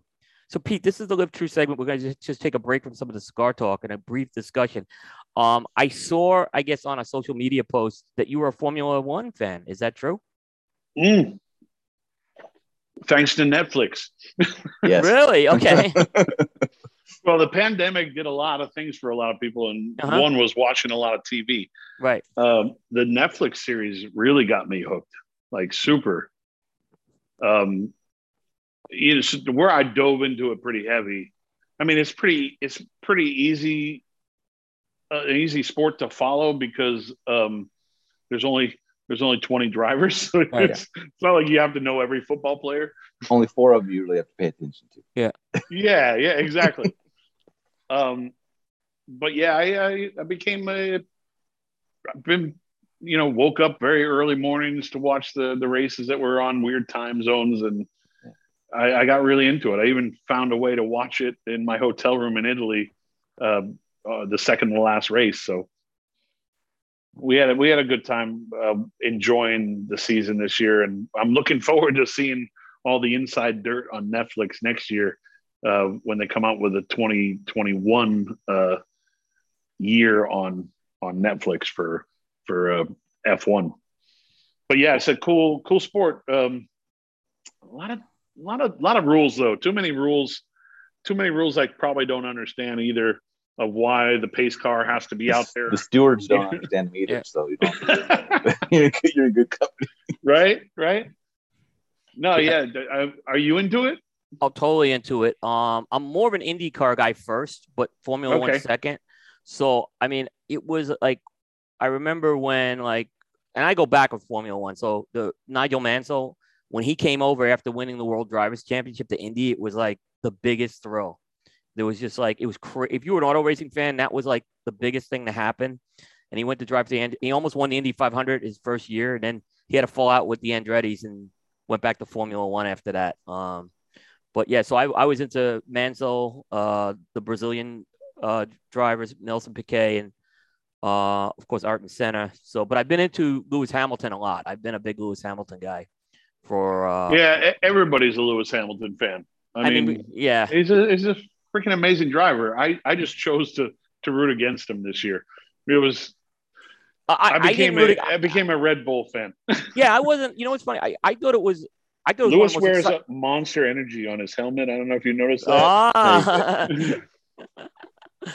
I thought it was one of the most exciting years of Formula One that I can remember for almost 30 years. I thought this was a was an incredible, I mean, incredible season. So I thought it, it was great. I, I don't know if uh, maybe I said this on on Bearish Bear and Ben show, but um, John Fotakis, who Zach Fotakis from the Owl Shop in in uh, Worcester, his dad and I were in uh, Camp Camacho back during the the early days of uh, the Camacho Corojo, very famous leaf that Julio Eiroa, you yep. know, came up with, and uh, we were watching Formula One, and I didn't understand it. He's like, you watch it. I go, no, this is really the first time I'm really watching it. And it was with him. We happened to be watching Formula One on on Honduran TV, and he goes, my dream is to get uh, Formula One to come to Worcester. Good luck. So he was really into the sport. Wow. This was you know, John sadly passed away uh, a few years later, um, but uh, that was one of uh, that was one of the conversations about Formula One I really remember because that was his thing. Yeah, no, it's true. I mean, I think next year is going to be a big year because if Hamilton is going to try for the record for the most champions. Uh, I'll tell you that that that Formula One. Uh, I'm not sure who's making more money off of. I'm I'm sure Formula One's making more money off of, it, but that Netflix deal. I gotta watch that. I gotta watch that. Turn that, that turned that that sport into gold. Like it's it's obnoxious how much money they're making off of that series it, it definitely seems like there's been a push with Formula One since that series. There's no doubt because, I mean, I'm on social media 10 years ago, and a lot of people weren't talking about like this. You know, now it's all over the place. Well, I will tell you, Coop, that you'll you will not see a Formula One or F1 cigar from me. no, I'm I'm going to steer very clear of that one. yeah, there's some big money there. it just seems dangerous. But I, I have tickets for the Miami uh, race already. Yeah, nice. yeah, I think I, I, I bought in early. I uh, put a deposit. Um, kind of an odd story. I put a deposit in, and it was all about the hospitality thing that they were doing. And the guy calls me for my appointment time to go over the purchase of the tickets. He goes, I just want to let you know that all of our hospitality is sold out. I'm like, why'd I put a deposit? He goes, well, the demand's a lot bigger than we expected. Um, but uh, I go, well, what's a hospitality, you know, package cost? And he told me the number. I go, you get alcohol with that? He goes, uh, no. he goes, you get food. I go, I'll eat at home. Yeah. I go, give me four of my like the best possible tickets that you have that I can spend the money I put the deposit in for. And I got start finish, uh, row 16, section A, one, two, three, and four, um, seats one, two, three, and four. And I looked up, I looked up the tickets like, I don't know, three weeks later, and they were already like five times of what I paid for them. So wow. like, okay, good investment, like really good investment. Of course, my wife told me she goes, "You're not allowed to sell anything. We're going to that fucking race." uh, have you have you ever been to any Formula One before? No. No, the, the closest thing I ever got to racing was NASCAR when I was a kid. Okay. Yeah, I mean we had, we had a speedway near us when we were kids. So and that's what, when they what, would pass out at NASCAR when we were kids. We would go to the NASCAR events at the. Uh, you at Fontana or? No, this was in Maine. Uh, it was um, oh. something something Plain Speedway. My brother would probably remember. I'm blanking on the name, but we would walk in at you know 13 years old, and they were passing out Skoal Bandits to anybody who wanted. Yeah, yeah. Remember oh, wow. that? That was huge. Like Oh yeah, Harry, Harry Gant. Harry Gant drove, drove that yeah. car. Yeah, that was that was my favorite car actually. Not because I use Skoal Bandits, but yeah, I'm excited. I'm excited, but I, I I was able. I end up I ended up with six tickets. Oxford Plains, right? Oxford Plains. Thank you. There you go. Yeah, I uh I went to Montreal um in '88. It, it's a it's a it was a party. I was in college then. Uh, so oh, sure. Uh, and uh, yeah, and I I uh, Ayrton Senna won it that year, so it was it was incredible for me because I was a big fan. But yeah, it's it's it's I've been to all the major like types of racing, and and it, I, Formula One's is great. You, I think it's gonna be great for Miami to have that there too. I think they're well, they're they're tearing apart the stadium to build a, a you know a beautiful track. Yeah. So I'm excited. I'm excited. Um, I'm excited to see the, the, whole. I just want to be part of the atmosphere and, and be part of the whole thing. I, am sure it's just going to be nuts. Uh, yeah. But I don't think they understood the demand they were going to get from it. So oh. here's a good question for you, though. Right, uh, Aaron, you're into Formula One too? Uh, yeah, I, I, pay attention to it, but it's not my favorite form of motorsport. Oh, okay, so the big question: How do you think that Valtteri is going to do when he goes to Alfa Romeo? Horribly. Yeah, I agree. It's the car. Yeah, it's It's it's the car. Yeah, well, that, that's kind of sad for actually. Most drivers, uh, Hamilton and Max would probably do pretty well unless they're on a really low end team. Uh, but I think if you put any of the 20 guys on that field in a Mercedes, they're going to do pretty well. Or Red Bull. Yeah. Yeah. Well. I agree. But now Red Bull's going with another new engine, right? Next year. Are they yeah. going away from Honda? I thought they were moving away from, or are they still using Honda? I thought they were moving away. They were using uh, Renault, and they went. Yeah, Renault, and they got went to Honda. But I heard yeah, I now that they're moving away from Honda again. Oh wow! I, okay. I, I don't know. I heard big things for Ferrari next year. Mm.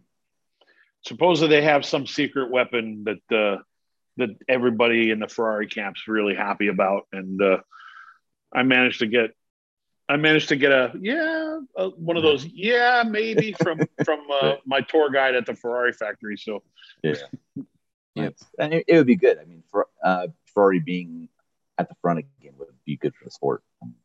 They didn't do bad this year. Yeah, and uh, McLaren, that's another car uh, company that uh, I love. I love Lando Norris, and I, I Daniel Ricciardo is is probably the funniest guy in F one. Yeah. So I, I, think it might be an interesting, interesting year. I'd like to see Valtteri do well in an Alfa Romeo, but I think, yeah, oh, the Mercedes, the Mercedes is just, it's kind of unfair, actually. Yeah. It's true. It, it, it's very true on there. Uh, I like Lando Norris too. I think he's the going to be the next. You know, I think you'll see him contend in another couple years. Dude, even this kid Pierre Gasly, he's he's a, a, future contender for sure.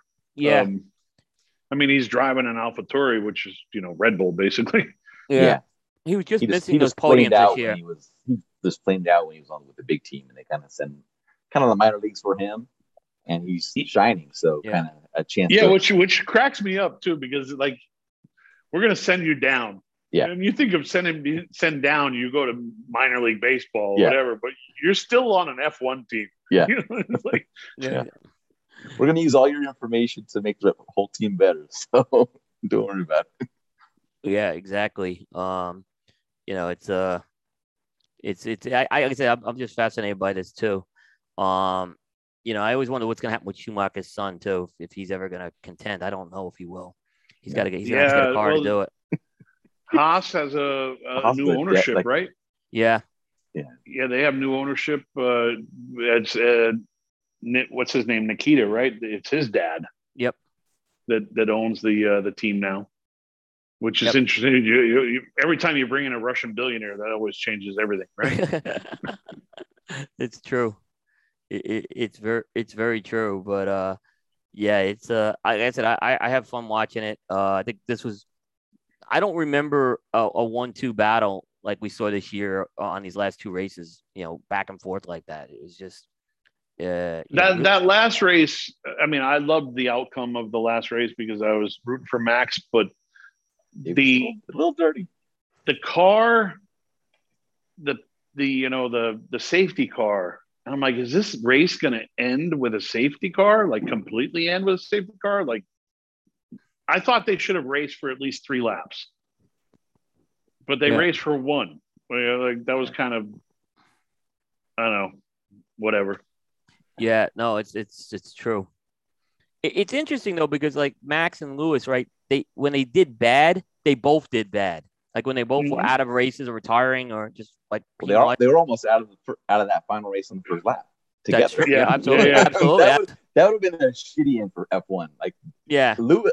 I feel like Lewis Hamilton kind of kept F1 with the safety net there by letting out and letting Max go, so that yep. he, they didn't wreck, both wreck. But yeah, no, that's true. I mean, I was just thinking like, what was it? The yeah, it's right on that. But uh, but yeah, it was uh, it was interesting. Um, you know, to say the least. It was uh, I thought I thought it was a really really good schedule. I think I think it was uh the one the Monaco race really is the one that cost Hamilton the championship. Think about it. Was that the one where um wait, which was the one that that Verstappen ended up on top of Lewis? I remember. I don't think it was that race. No, it wasn't. It was at. I, I think it might have been at. Yeah, yeah. God, what what track was that at? That might have been at uh, Spa, actually. Yeah, it was later because Monaco was early, and that was just like that put Hamilton down very early, and he had to play catch up most of the year after that. And then Max, you know, he rattled off those wins. What? Silverstone. Silverstone, yes. Yeah, it, it was uh, Silverstone. Okay. It was Silverstone. I think so. Yep. So, yeah, uh, oh, no, oh, yeah, yeah actually, right. Javier Javier Esteves says, yeah, it was Silverstone. Oh wow. Someone in the comments said Silverstone, so Oh wow, we got we got some Formula One people here. Yeah, it's become like a a thing. I think Netflix yeah. is doing a good job promoting yeah. it. I just would love to see an American driver again. Uh, we haven't had one for so long. I mean, the only time we had it, that's what I remember was really Michael Michael Andretti tried it and it was a disaster. Eddie Cheever did it, you know, for a while in the '80s. He was decent, but he wasn't great. But yeah, if we had American U- U.S. guys, they it's not their not their forte. It's like nope, uh, it's not. It's like soccer. They just can't, not, can't do it. Yeah.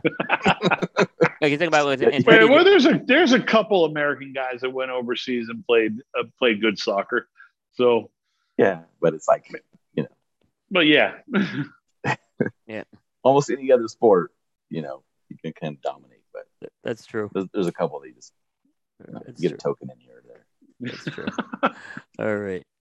All right. So that was our little Formula One segment here. um, what I'm gonna do, Pete, if you need to stretch, I'm gonna do one more round of commercial, and then we can um, we'll we'll kind of do the last segment. I'll mute because I apologize. I didn't mute, and I, I realized I saw myself on camera, like moving my shit around. So I'll mute now, and I will go get a refill okay. while he's doing this commercial. There, there you go. Go ahead. All right. So I want to mention J.C. Newman Cigar Company, founded in 1895 by Julius Caesar Newman. The J.C. Newman Cigar Company is the oldest family-owned premium cigar maker in America. For four generations and 126 years, J.C. Newman has been handcrafting one of the world's finest cigars. J.C. Newman is headquartered in an iconic 111-year-old cigar factory in the Ybor City National Historic Landmark District of Tampa, Florida. At this factory known as El Reloj, J.C. Newman was premium cigars by hand and hand-operated antique cigar machines. The J.C. PENSA Factory is the second largest in Nicaragua, and it's where Brick House, Perla del Mar, El Baton, Quorum, and Yagua cigars are hand rolled. J.C. Newman's Diamond Crown, Maximus, Julius Caesar, and Black Diamond cigars are handmade by Tabacalera A. Fuente in the Dominican Republic.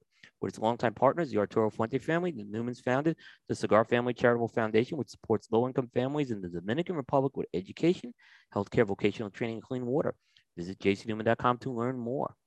And by Casa Cuevas Cigars. The Cuevas family has five generations of experience in cigar making. For many years, they have manufactured cigars for many industry leaders out of the Las Lavas factory in the Dominican Republic. Now, the Cuevas family brings their own brand to market with Casa Cuevas cigars.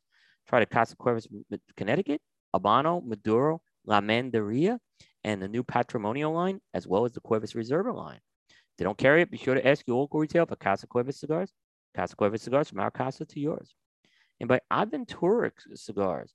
Aventura is the uh, Explorer is the first creation by Marcel Knobel and Henderson Ventura. Immediately after lighting up the Explorer, the Mexican wrapper will delight the aficionado with its dark chocolate flavor.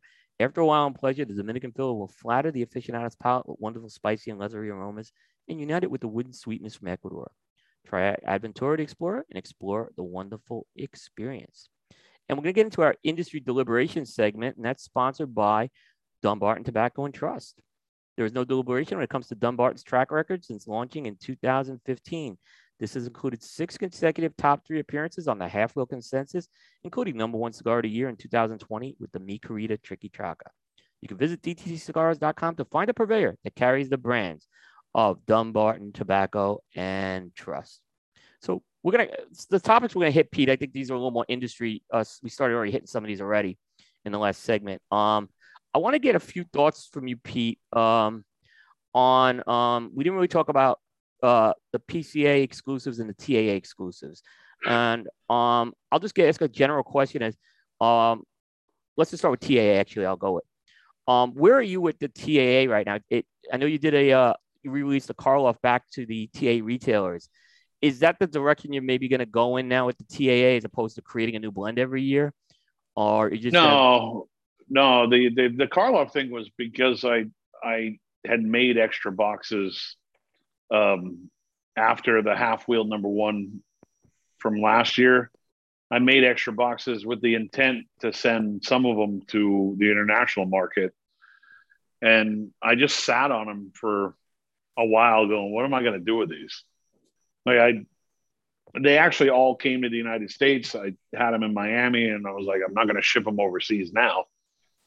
And then I was like, screw it. I literally made like one of those game time decisions. And at the at the TA trade show, I go, looked at my brother. I go, let's let's sell the, the thousand boxes to these guys. Oh, really? Okay. So it wasn't it wasn't like, oh my god, this is a special release just for them. It was actually an afterthought of like, what am I going to do with them? And I'll give them something that uh, I have sitting around. But uh, the TA made a big impression on me last year when I found out that they donated a bunch of money to the CRA and to the PCA for for legislation, and they they kind of got a, a kind of a new free pass from me. So I'll, you'll probably see a TA exclusive coming next year, okay, but you'll also see you'll also see a PCA exclusive next year also. Right. How do you? I just said the word also too many times, but okay. That's okay. Yeah. How do you think, as a whole, the whole PCA exclusive thing went this year? Mm, I thought it worked out okay. My main directive with the PCA exclusive was to drive people to their website. Right. Because I really wanted the PCA's website to be like a one-stop shopping thing for for uh, information about the industry. And you know, sometimes people have questions on how to navigate what to do in different states and how to do things and the PCA has all that information, most of it out there for you.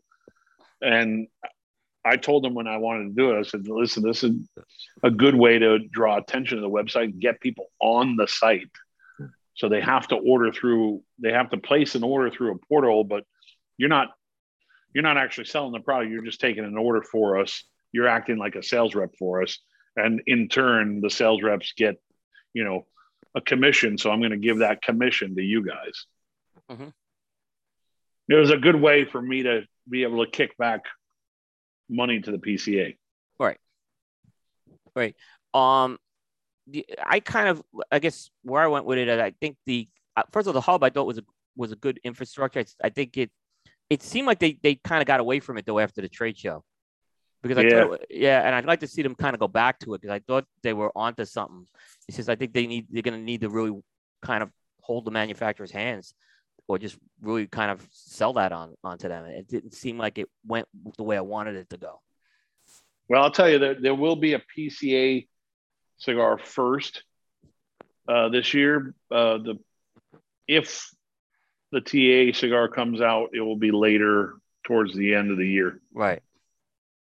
So, what what do you think there was? Because it was a lot of what we saw. To be honest, with the PCA releases, it seemed like maybe there was just not enough time to get something out like that would really excite a lot of us. Like oh, okay, yeah. T one ten, like you know, I talked about that. That's something that I would say excites people because that's like a you know that was a unicorn type of cigar. So I mean, that's something really good. But some of the others, I just think it was I don't know. It just seemed like they checked the box, and I'd like to see maybe it kind of develop a little more in terms of some of the, what we've seen with the TAA, and I don't think they're there yet with that. No, they're not there yet, and for for Tatuaje, we we were able to you know end up having a lot of cigars that we sold at the trade show that ended up being PCA exclusive because we like the the La Riqueza, for instance, we only took orders at the show and right. that's what we produced. Uh, the T110s that we had left over of the Habano were sold out at the trade show. Yep. Um, so we try to bring as much to the PCA as possible. But yeah, it was it was a scramble even with we even with having stuff, it was still a scramble because we were like, okay, are we even going to have a show still? Right. yeah, I mean, it was a shame they couldn't get the pavilion area going. I mean, that was the one I think we were kind of disappointed with that. I think that would have been beautiful to have that that pavilion going this year with, with all the releases there. Yeah, I think uh, I think you know next year, as long as they stick to the plan, I think we're going to have you know a cool little uh, inside the show floor, you know, gathering spot where people are really going to. You're going to see a lot of people hovering around bars, hopefully. Nice. Well, I think yeah, that would that would make some sense. Yeah, we kind of saw a little bit at the second half of the show it would it would be nice to to be able to like be on the show floor and and, and go up to uh, let's say Ian from uh, from Dapper and say, hey, let me go buy you a drink or something, and we can walk over the bar and still see our booths from the bar. You know, that's that's always kind of a nice uh, concept, and it it keeps people on the floor. I yeah. would love to see longer hours. On honestly, we've said the same thing. We we've actually advocated for an earlier start time, too. Yeah, I wouldn't. I wouldn't mind. Maybe not the earlier start time, but but for sure, maybe the uh, the happy hour that extends yeah. into like six p.m. or something. Yeah. yeah. Yeah, I, I can tell you though from from my day job is like, and I go to a ton of, well, I went to a ton of trade shows. Like 8 a.m. is like the normal start for all these things, right? So you know the, the idea of a 10 10 a.m. start a little different. It's like you know, we just that's the only trade show I've ever been to that that that happens in. So it was a little different for for that. Um, I guess some general thoughts, Pete. Like, how, how, what was your opinion on on the sh- on 2021? I mean, how did how would you assess the trade show? We really haven't talked about this yet. I, I liked it. I mean, we we kind of briefly talked about it at the show. True. Yep. Um, I, I enjoyed uh, the open feel. I enjoyed the fact that there, it wasn't so like I'd have to walk a mile just to get through one booth. Yeah. Um, the PCA for me made a big mistake many years ago where they just said, hey, "You want 200 booths? Here you go. Uh, you want 100? Here you go." Like there was no like concern of like, you know, you grow too big, you can easily fall on your face if someone leaves. Yeah, it, it would be would have been a, a easier blow to handle if if the maximum boost size was 25 boosts. Yeah. You know, everybody that's the max. That's that's the max anybody can have. It's comfortable, it's fair. And I know everybody wants to bring out their, you know, their their big dick and and show it off and but if you you end up losing four great manufacturers on the floor that take up 400 and something booth spaces, you have a problem. Yeah. like, yeah. You have a real problem. But if it was, you know, four manufacturers leaving and there was only 100 or 150, it's, it's an easier blow to, to handle. Um, my hope is that we'll see uh, Davidoff Drew Estates, General, and Altadis back on the show floor.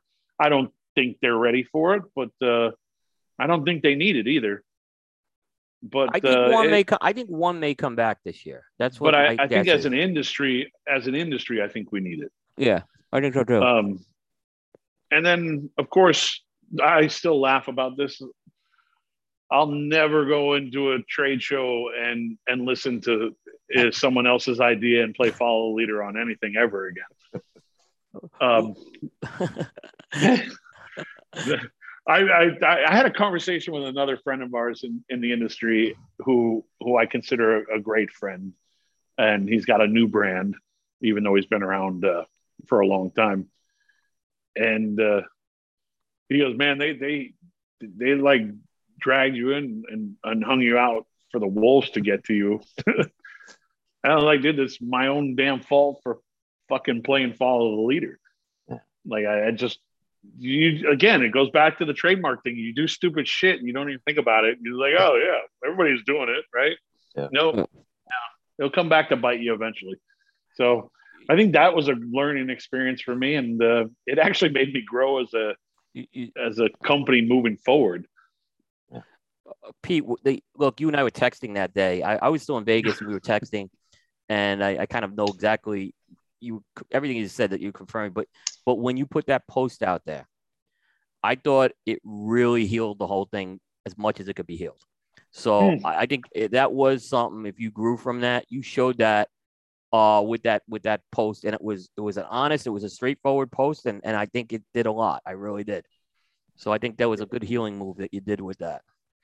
I, you know, as much as uh, like you know there's always people on the show floor that I, I don't like to see as many as much as I like other people on the floor right. but I still want to see them on the floor. Right. It only I think uh you know competition in general drives you to be better. And it's nice seeing that competition on the floor. And I, even if I can call it competition I think we're all trying to do our own thing. We're all trying to you know make a good cigar.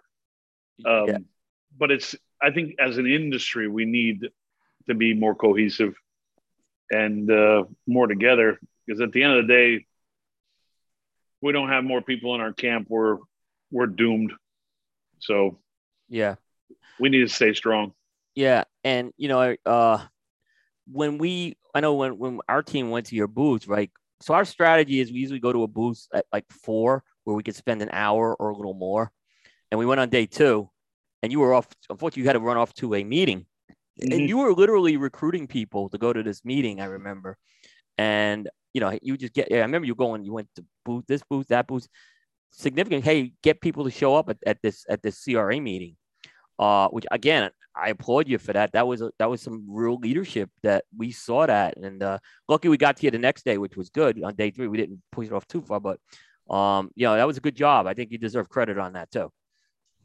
I think the one person I want to see at the trade show in 2022 that uh, that missed 2021, and I think it was more of a just timing thing for them. I want to see Litto and La Flor back on that floor because one, I have a huge respect for Litto sure. Gomez, and I have a huge love for for the whole family over at La Flor Dominicana and, and LFD.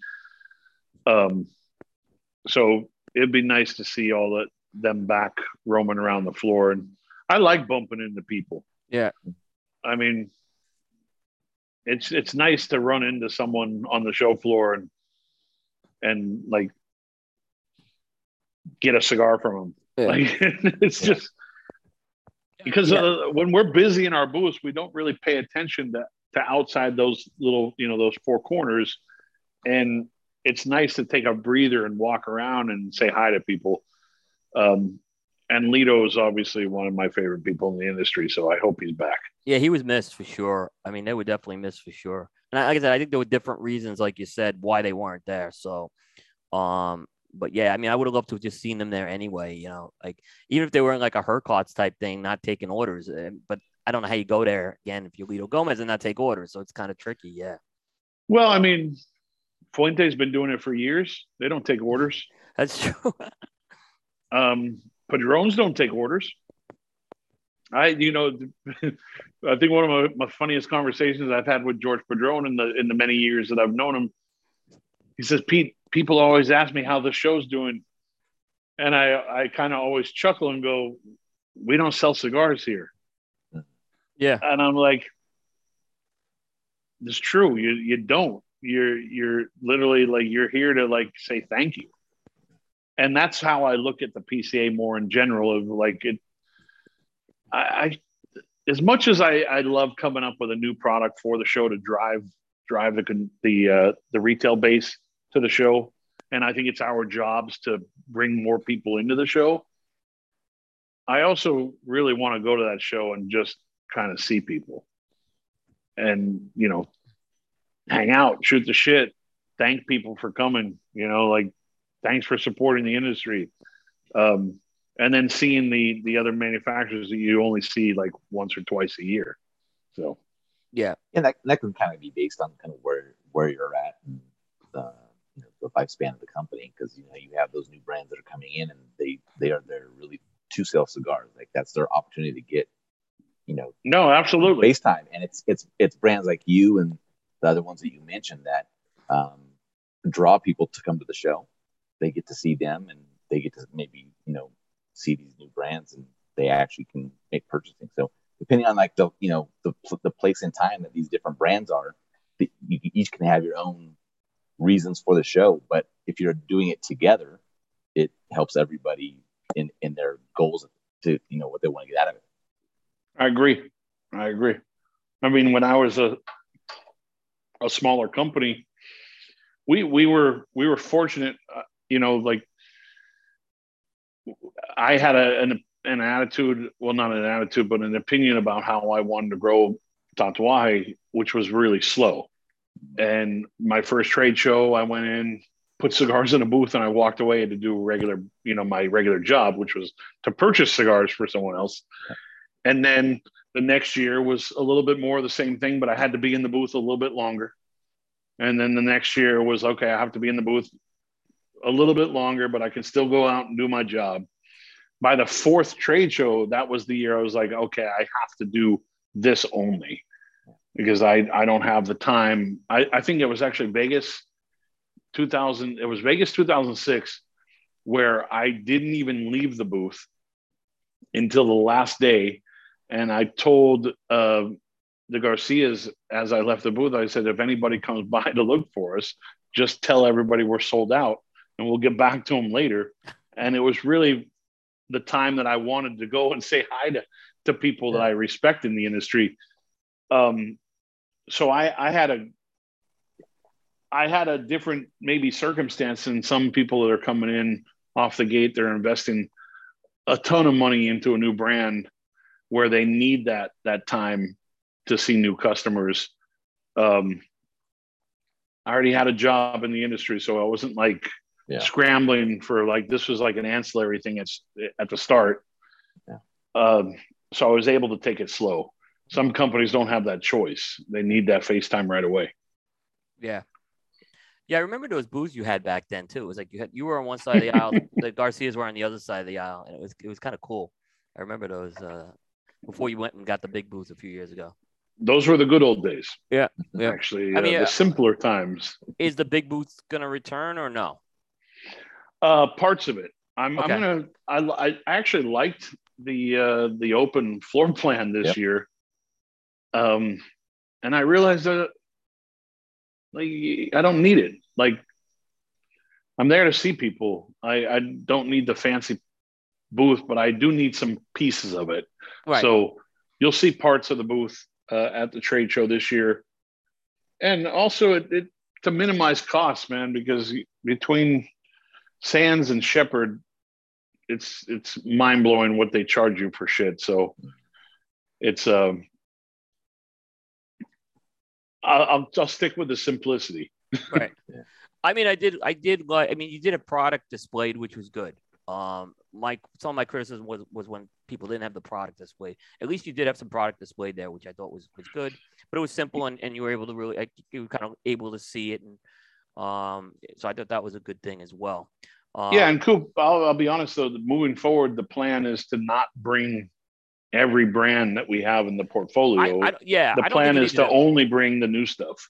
Yeah. You know, we're showing off this stuff only there was something I, I mean, and I think it's a smart move economically, but there was something I did like about the big booth because it was kind of like your, you know, it was kind of like walking into a department store in a lot of ways where yeah, yeah. A, yeah. So there was there was there was something it was it was the product was always presented really well.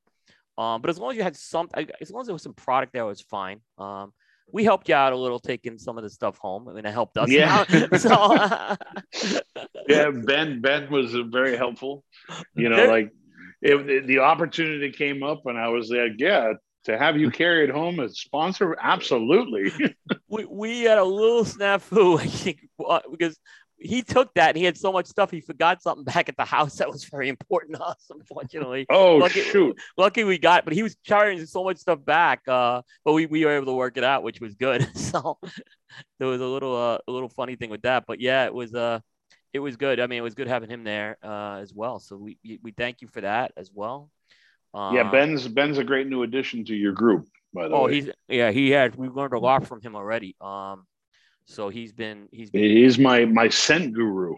Yeah, yeah, I learned that about him yeah. with, the, with the scents. I'm like, where did this come from? and it's like, you mean you didn't know? I'm like, no, like right. Yeah, you would never figure this uh, uh, uh on that. What's well. his nickname again? What does he go by? The bull, the bull shark. shark. The, the, bull yeah. shark. So, yeah, the bull. No one ever expected the bull shark to be like to have this refined nose for for yeah. expensive colognes and Well, the funny thing is we have a bear on, on the team, and we have the bull shark, and there's a cigar by Crux called Bear and Bull. So I was kind of kidding him. I said, you know, we may have to investigate that name a bit, and joking, but it, but it's kind of funny. There's a, a bull a bull and bear cigar. So uh, there was a there was a cigar that came out briefly back in uh, I would want to say 2005 or something like that, and it, it was uh, called the Bear and the Cub. oh wow! Yeah, so it was marketed to a, sp- a very specific group. Um, but the what's wild about the guy that was doing this, not only did he have the Bear and the Cub, but he also had a Penthouse uh, or Vivid cigar. I think it was Vivid, uh, if I remember. Yeah. So every every tubo had like a naked lady inside of it. See, I think Cub Scouts when I'm thinking Baron. no, no, very different. You're, you're, on the opposite side of the spectrum. I know, but that's, that's what I think because like I three boys who went through scouting, so so yeah, that was that was cool as well. Uh, the bull and the bear. Yeah. Um, anything on the CRA front? I know you've been involved with CRA. Is there anything like with CRA? Any insights with that that you can maybe? Yeah. Um, what's going on there? Right. Right now, um, the CRA is pretty strong. Um, we're we're just looking for more people. We're just looking for more participation from the rest of the industry. Uh, trying to recruit as many people that that want to be involved, um, that want to help contribute to yeah. to the fund to to fight off any future things that might come up. And uh, you know this this donation concept that we have with the the whole CRA pack that we make, the Freedom Sampler. Yeah. Um, that's like a, a big deal, but eventually I would say it's going to get boring if you see the same 10 companies inside the pack every time. But the cigars so have been the cigars have been really good that have been in there. So I mean, oh, absolutely. That was the one raised. Goal. The bar raised with that in the last few years. That was the one goal is to make sure that what's in the pack is is always something special. Um, with a with a certain perceived value also. But um, we we want other people in there, and uh, you know, guys like Ian from Dapper, he stepped up uh, this year. Uh, Dion stepped up uh, the previous year, uh, not with the packs, but with with contributions. Uh, yep. Justo's from from JRE obviously stepped up. Christian's always stepping up. Nick Perdomo's stepping up. But I think as a whole, I would easily want to bow out of one of the packs and have like, you know, a special Perdomo inside the pack or even a special JRE inside the pack because it's going to get, even though we're trying to trip it up as much as possible, it's going to get boring. Um, so we need more involvement all across the board. And uh, right now we're the the new website is up, but it's not completely 100% done, and we're working on a new membership program. Um, so there's a lot of work we have over the next few months, for sure. Do you think we'll see a new executive director at some point? It's been like over a year. That's why I was I'm asking. Yeah, it's it's tough, man. It's finding the right person it's really finding that that person who understands the industry um, and that can actually have conversations with its you know the members but also can lead a group of people in the office every day and that's truly what the executive director would do yep. um, i think it's something we need to find but we're not we're not rushing into it because right. uh, we don't want to we, we I've seen a lot of executive directors for the PCA roll through over the last several years that have been complete shit. I actually like Scott Pearce, I, so I'm actually do. I think I'm actually happy that he's doing really well. Yeah. Um, and I hope he sticks around for a long time. But we need someone on the level of Scott that can have the, you know, the give people direction, but also can talk with the manufacturers and bring people in. I mean, there's a guy that's uh, on the team already that I think would be a great person for it, but I, I think he's kind of like not sure if he would want to do it. Okay. I w- I won't mention his name. I could probably figure it out, but yeah. But no, it's interesting there. So no, it's good news there to hear. But yeah, we have a lot of work, and you know, we're kind of still running on kind of a skeleton crew, and then we managed to convince uh, Karen from from our Arturo Fuente to uh, to stay on as our as our president because she's the only one that that kind of keeps us wrangled.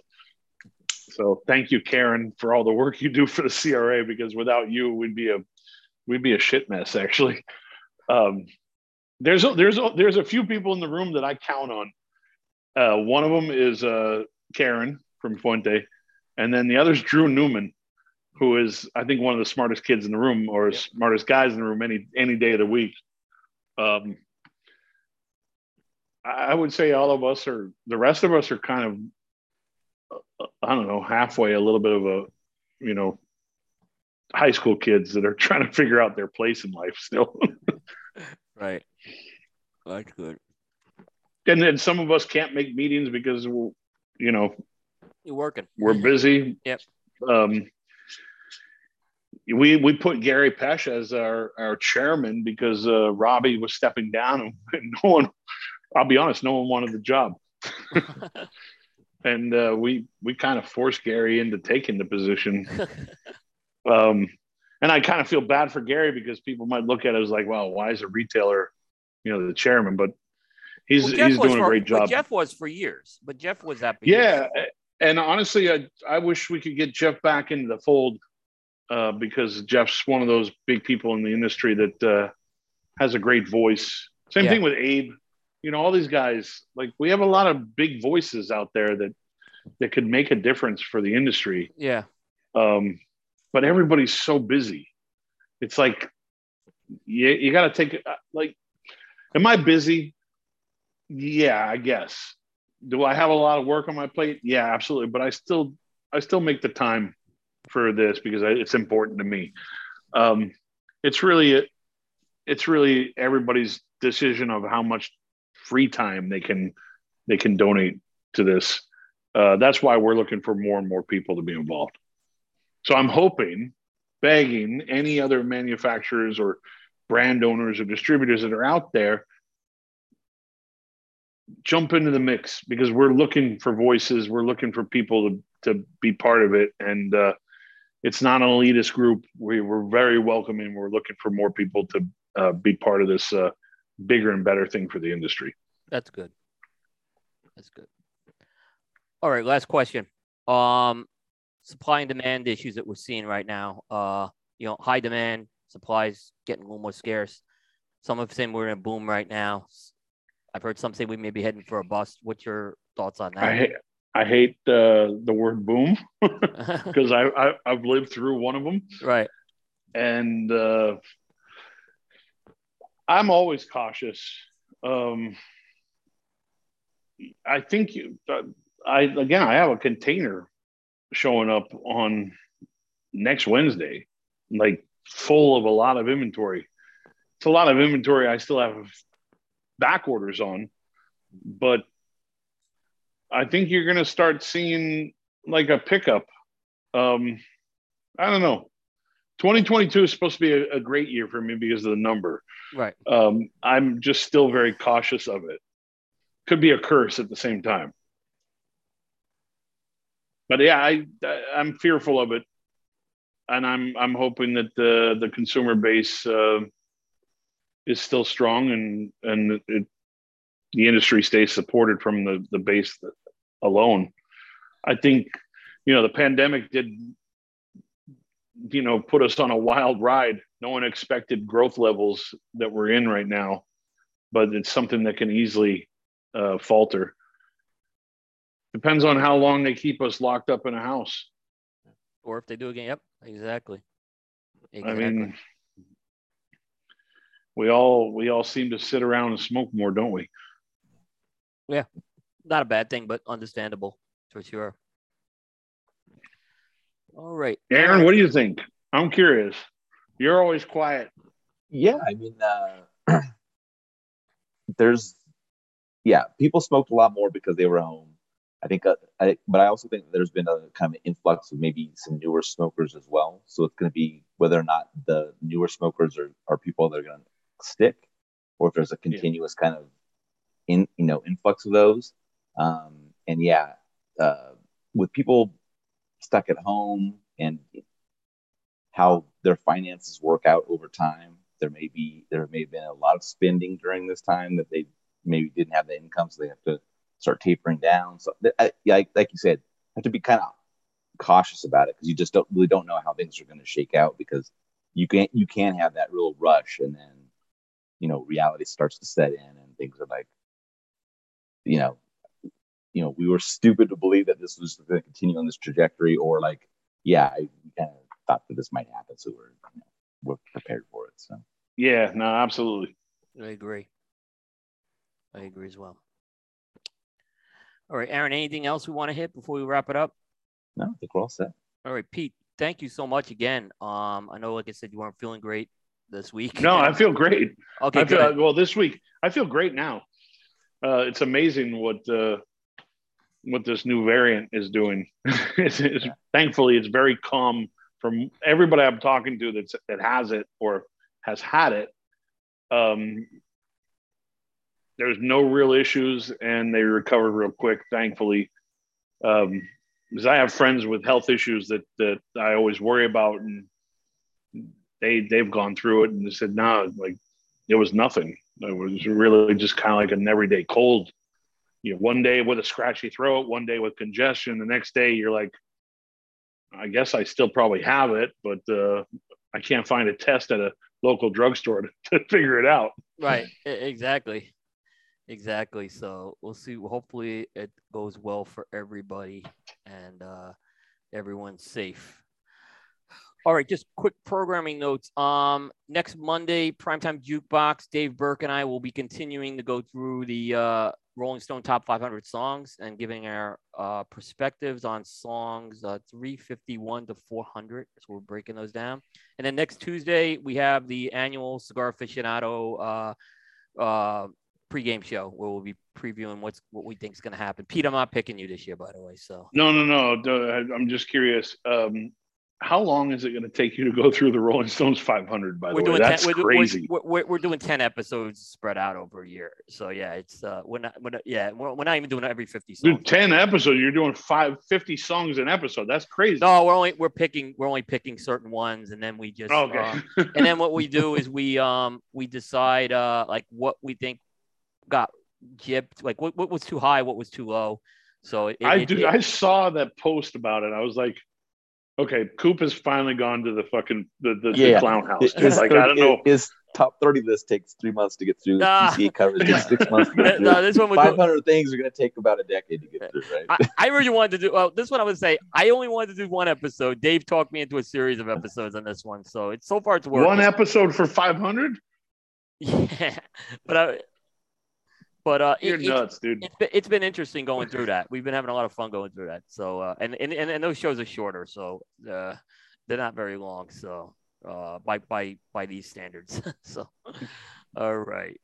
Um, okay, so here's real quick before we go. Uh-huh. Where's the prediction? You think we're going to have some long ass herf again this year? Someone doing like, you know, 15, 18, 24 hours you think that's going to happen again? People uh, realize I, how stupid of an idea that was. Uh, I did. Cha- I did challenge the Fuentes to break the record. What's the record? Like twenty four hours? No, twenty-seven right? hours. Yeah. Twenty-seven. That was the Merrifield. Uh, yeah. Uh, group, right? And I, when I suggested it to them, they they said, "How about you own it?" And I'm like, uh, maybe we don't need to do that. so I think I don't know. I think I think like I said, it, that was an that was an amazing logistical job, by the way, that they did with that. I'm just gonna say that. Oh no, crazy! And it was crazy. actually very eye opening. Like I learned a lot about the. It, it was really geared for the worldwide market. So, but there was a lot I learned um, on that show, which I thought was really cool. Just talking, I talked to the guy who owns a lot, uh, Casa del Habano in Chile, and it was I, I, had a great conversation with him. I had no idea what he did. I've, I've been I've been to that that shop in Santiago actually. Yeah. Yeah, yeah, yeah, no, he was a great guy. Um, Jose Miguel Salvador, he was awesome. Um, and uh, you know, he, he gave a lot of insights into you know what it means to get a regional exclusive and an LCD. Uh, okay, uh, so that that brings up the topic, and I hate to stretch this out, but where do you think Habanos is going to be in 2022? Oh boy, they got problems right now. Yeah, huge, huge yeah. problems. Em- empty shelves all over Europe right now. Yeah, uh, I I was in duty free at at Heathrow, and I went into their tobacco room that they have, and they had six boxes of H. Upmann Petite Coronas, and that's it. Wow. yeah, I've been six boxes. Of course, they had a bunch of like the the Cohiba mini cigarillos, yeah. like those things that are super easy to make, but six boxes of premiums. That's it. That that blew me away. And, and I was talking to um, someone from Souders, actually Lawrence from Souders, and and he said, you know, the difference between 2019 2019 and 2020 to 2021 like they produced and shipped only 42 million cigars that's nothing nothing i know i don't know if that's even a real number but it That's nothing. Yeah, I mean, judging from what I've the pictures I've been sent from people, I, I even find that number high right now. By the way, yeah, but actually, and 42 million. If you think about it, I think the Newman shipped 42 million cigars a year. So yeah, that's really nothing. Yeah. No, it's true. That's true. That's very true. Wow. Yeah, that's a good thing. All right. All right. And then just one last note um, before we go. Next Thursday show, we will announce that show probably next couple days who the guest will be. So stay tuned for that. But the, the CA show is on Tuesday night. So um, that's it. Aaron, thank you. Thanks to our audience. Pete, thank you as well. And that's going to wrap up primetime episode 214 into the annals of history for December 30th, 2021. Now, December 31st on the East Coast, New Year's Eve. Last show of the year. We'll see everybody next year. Take care, everybody. See you guys. Peace.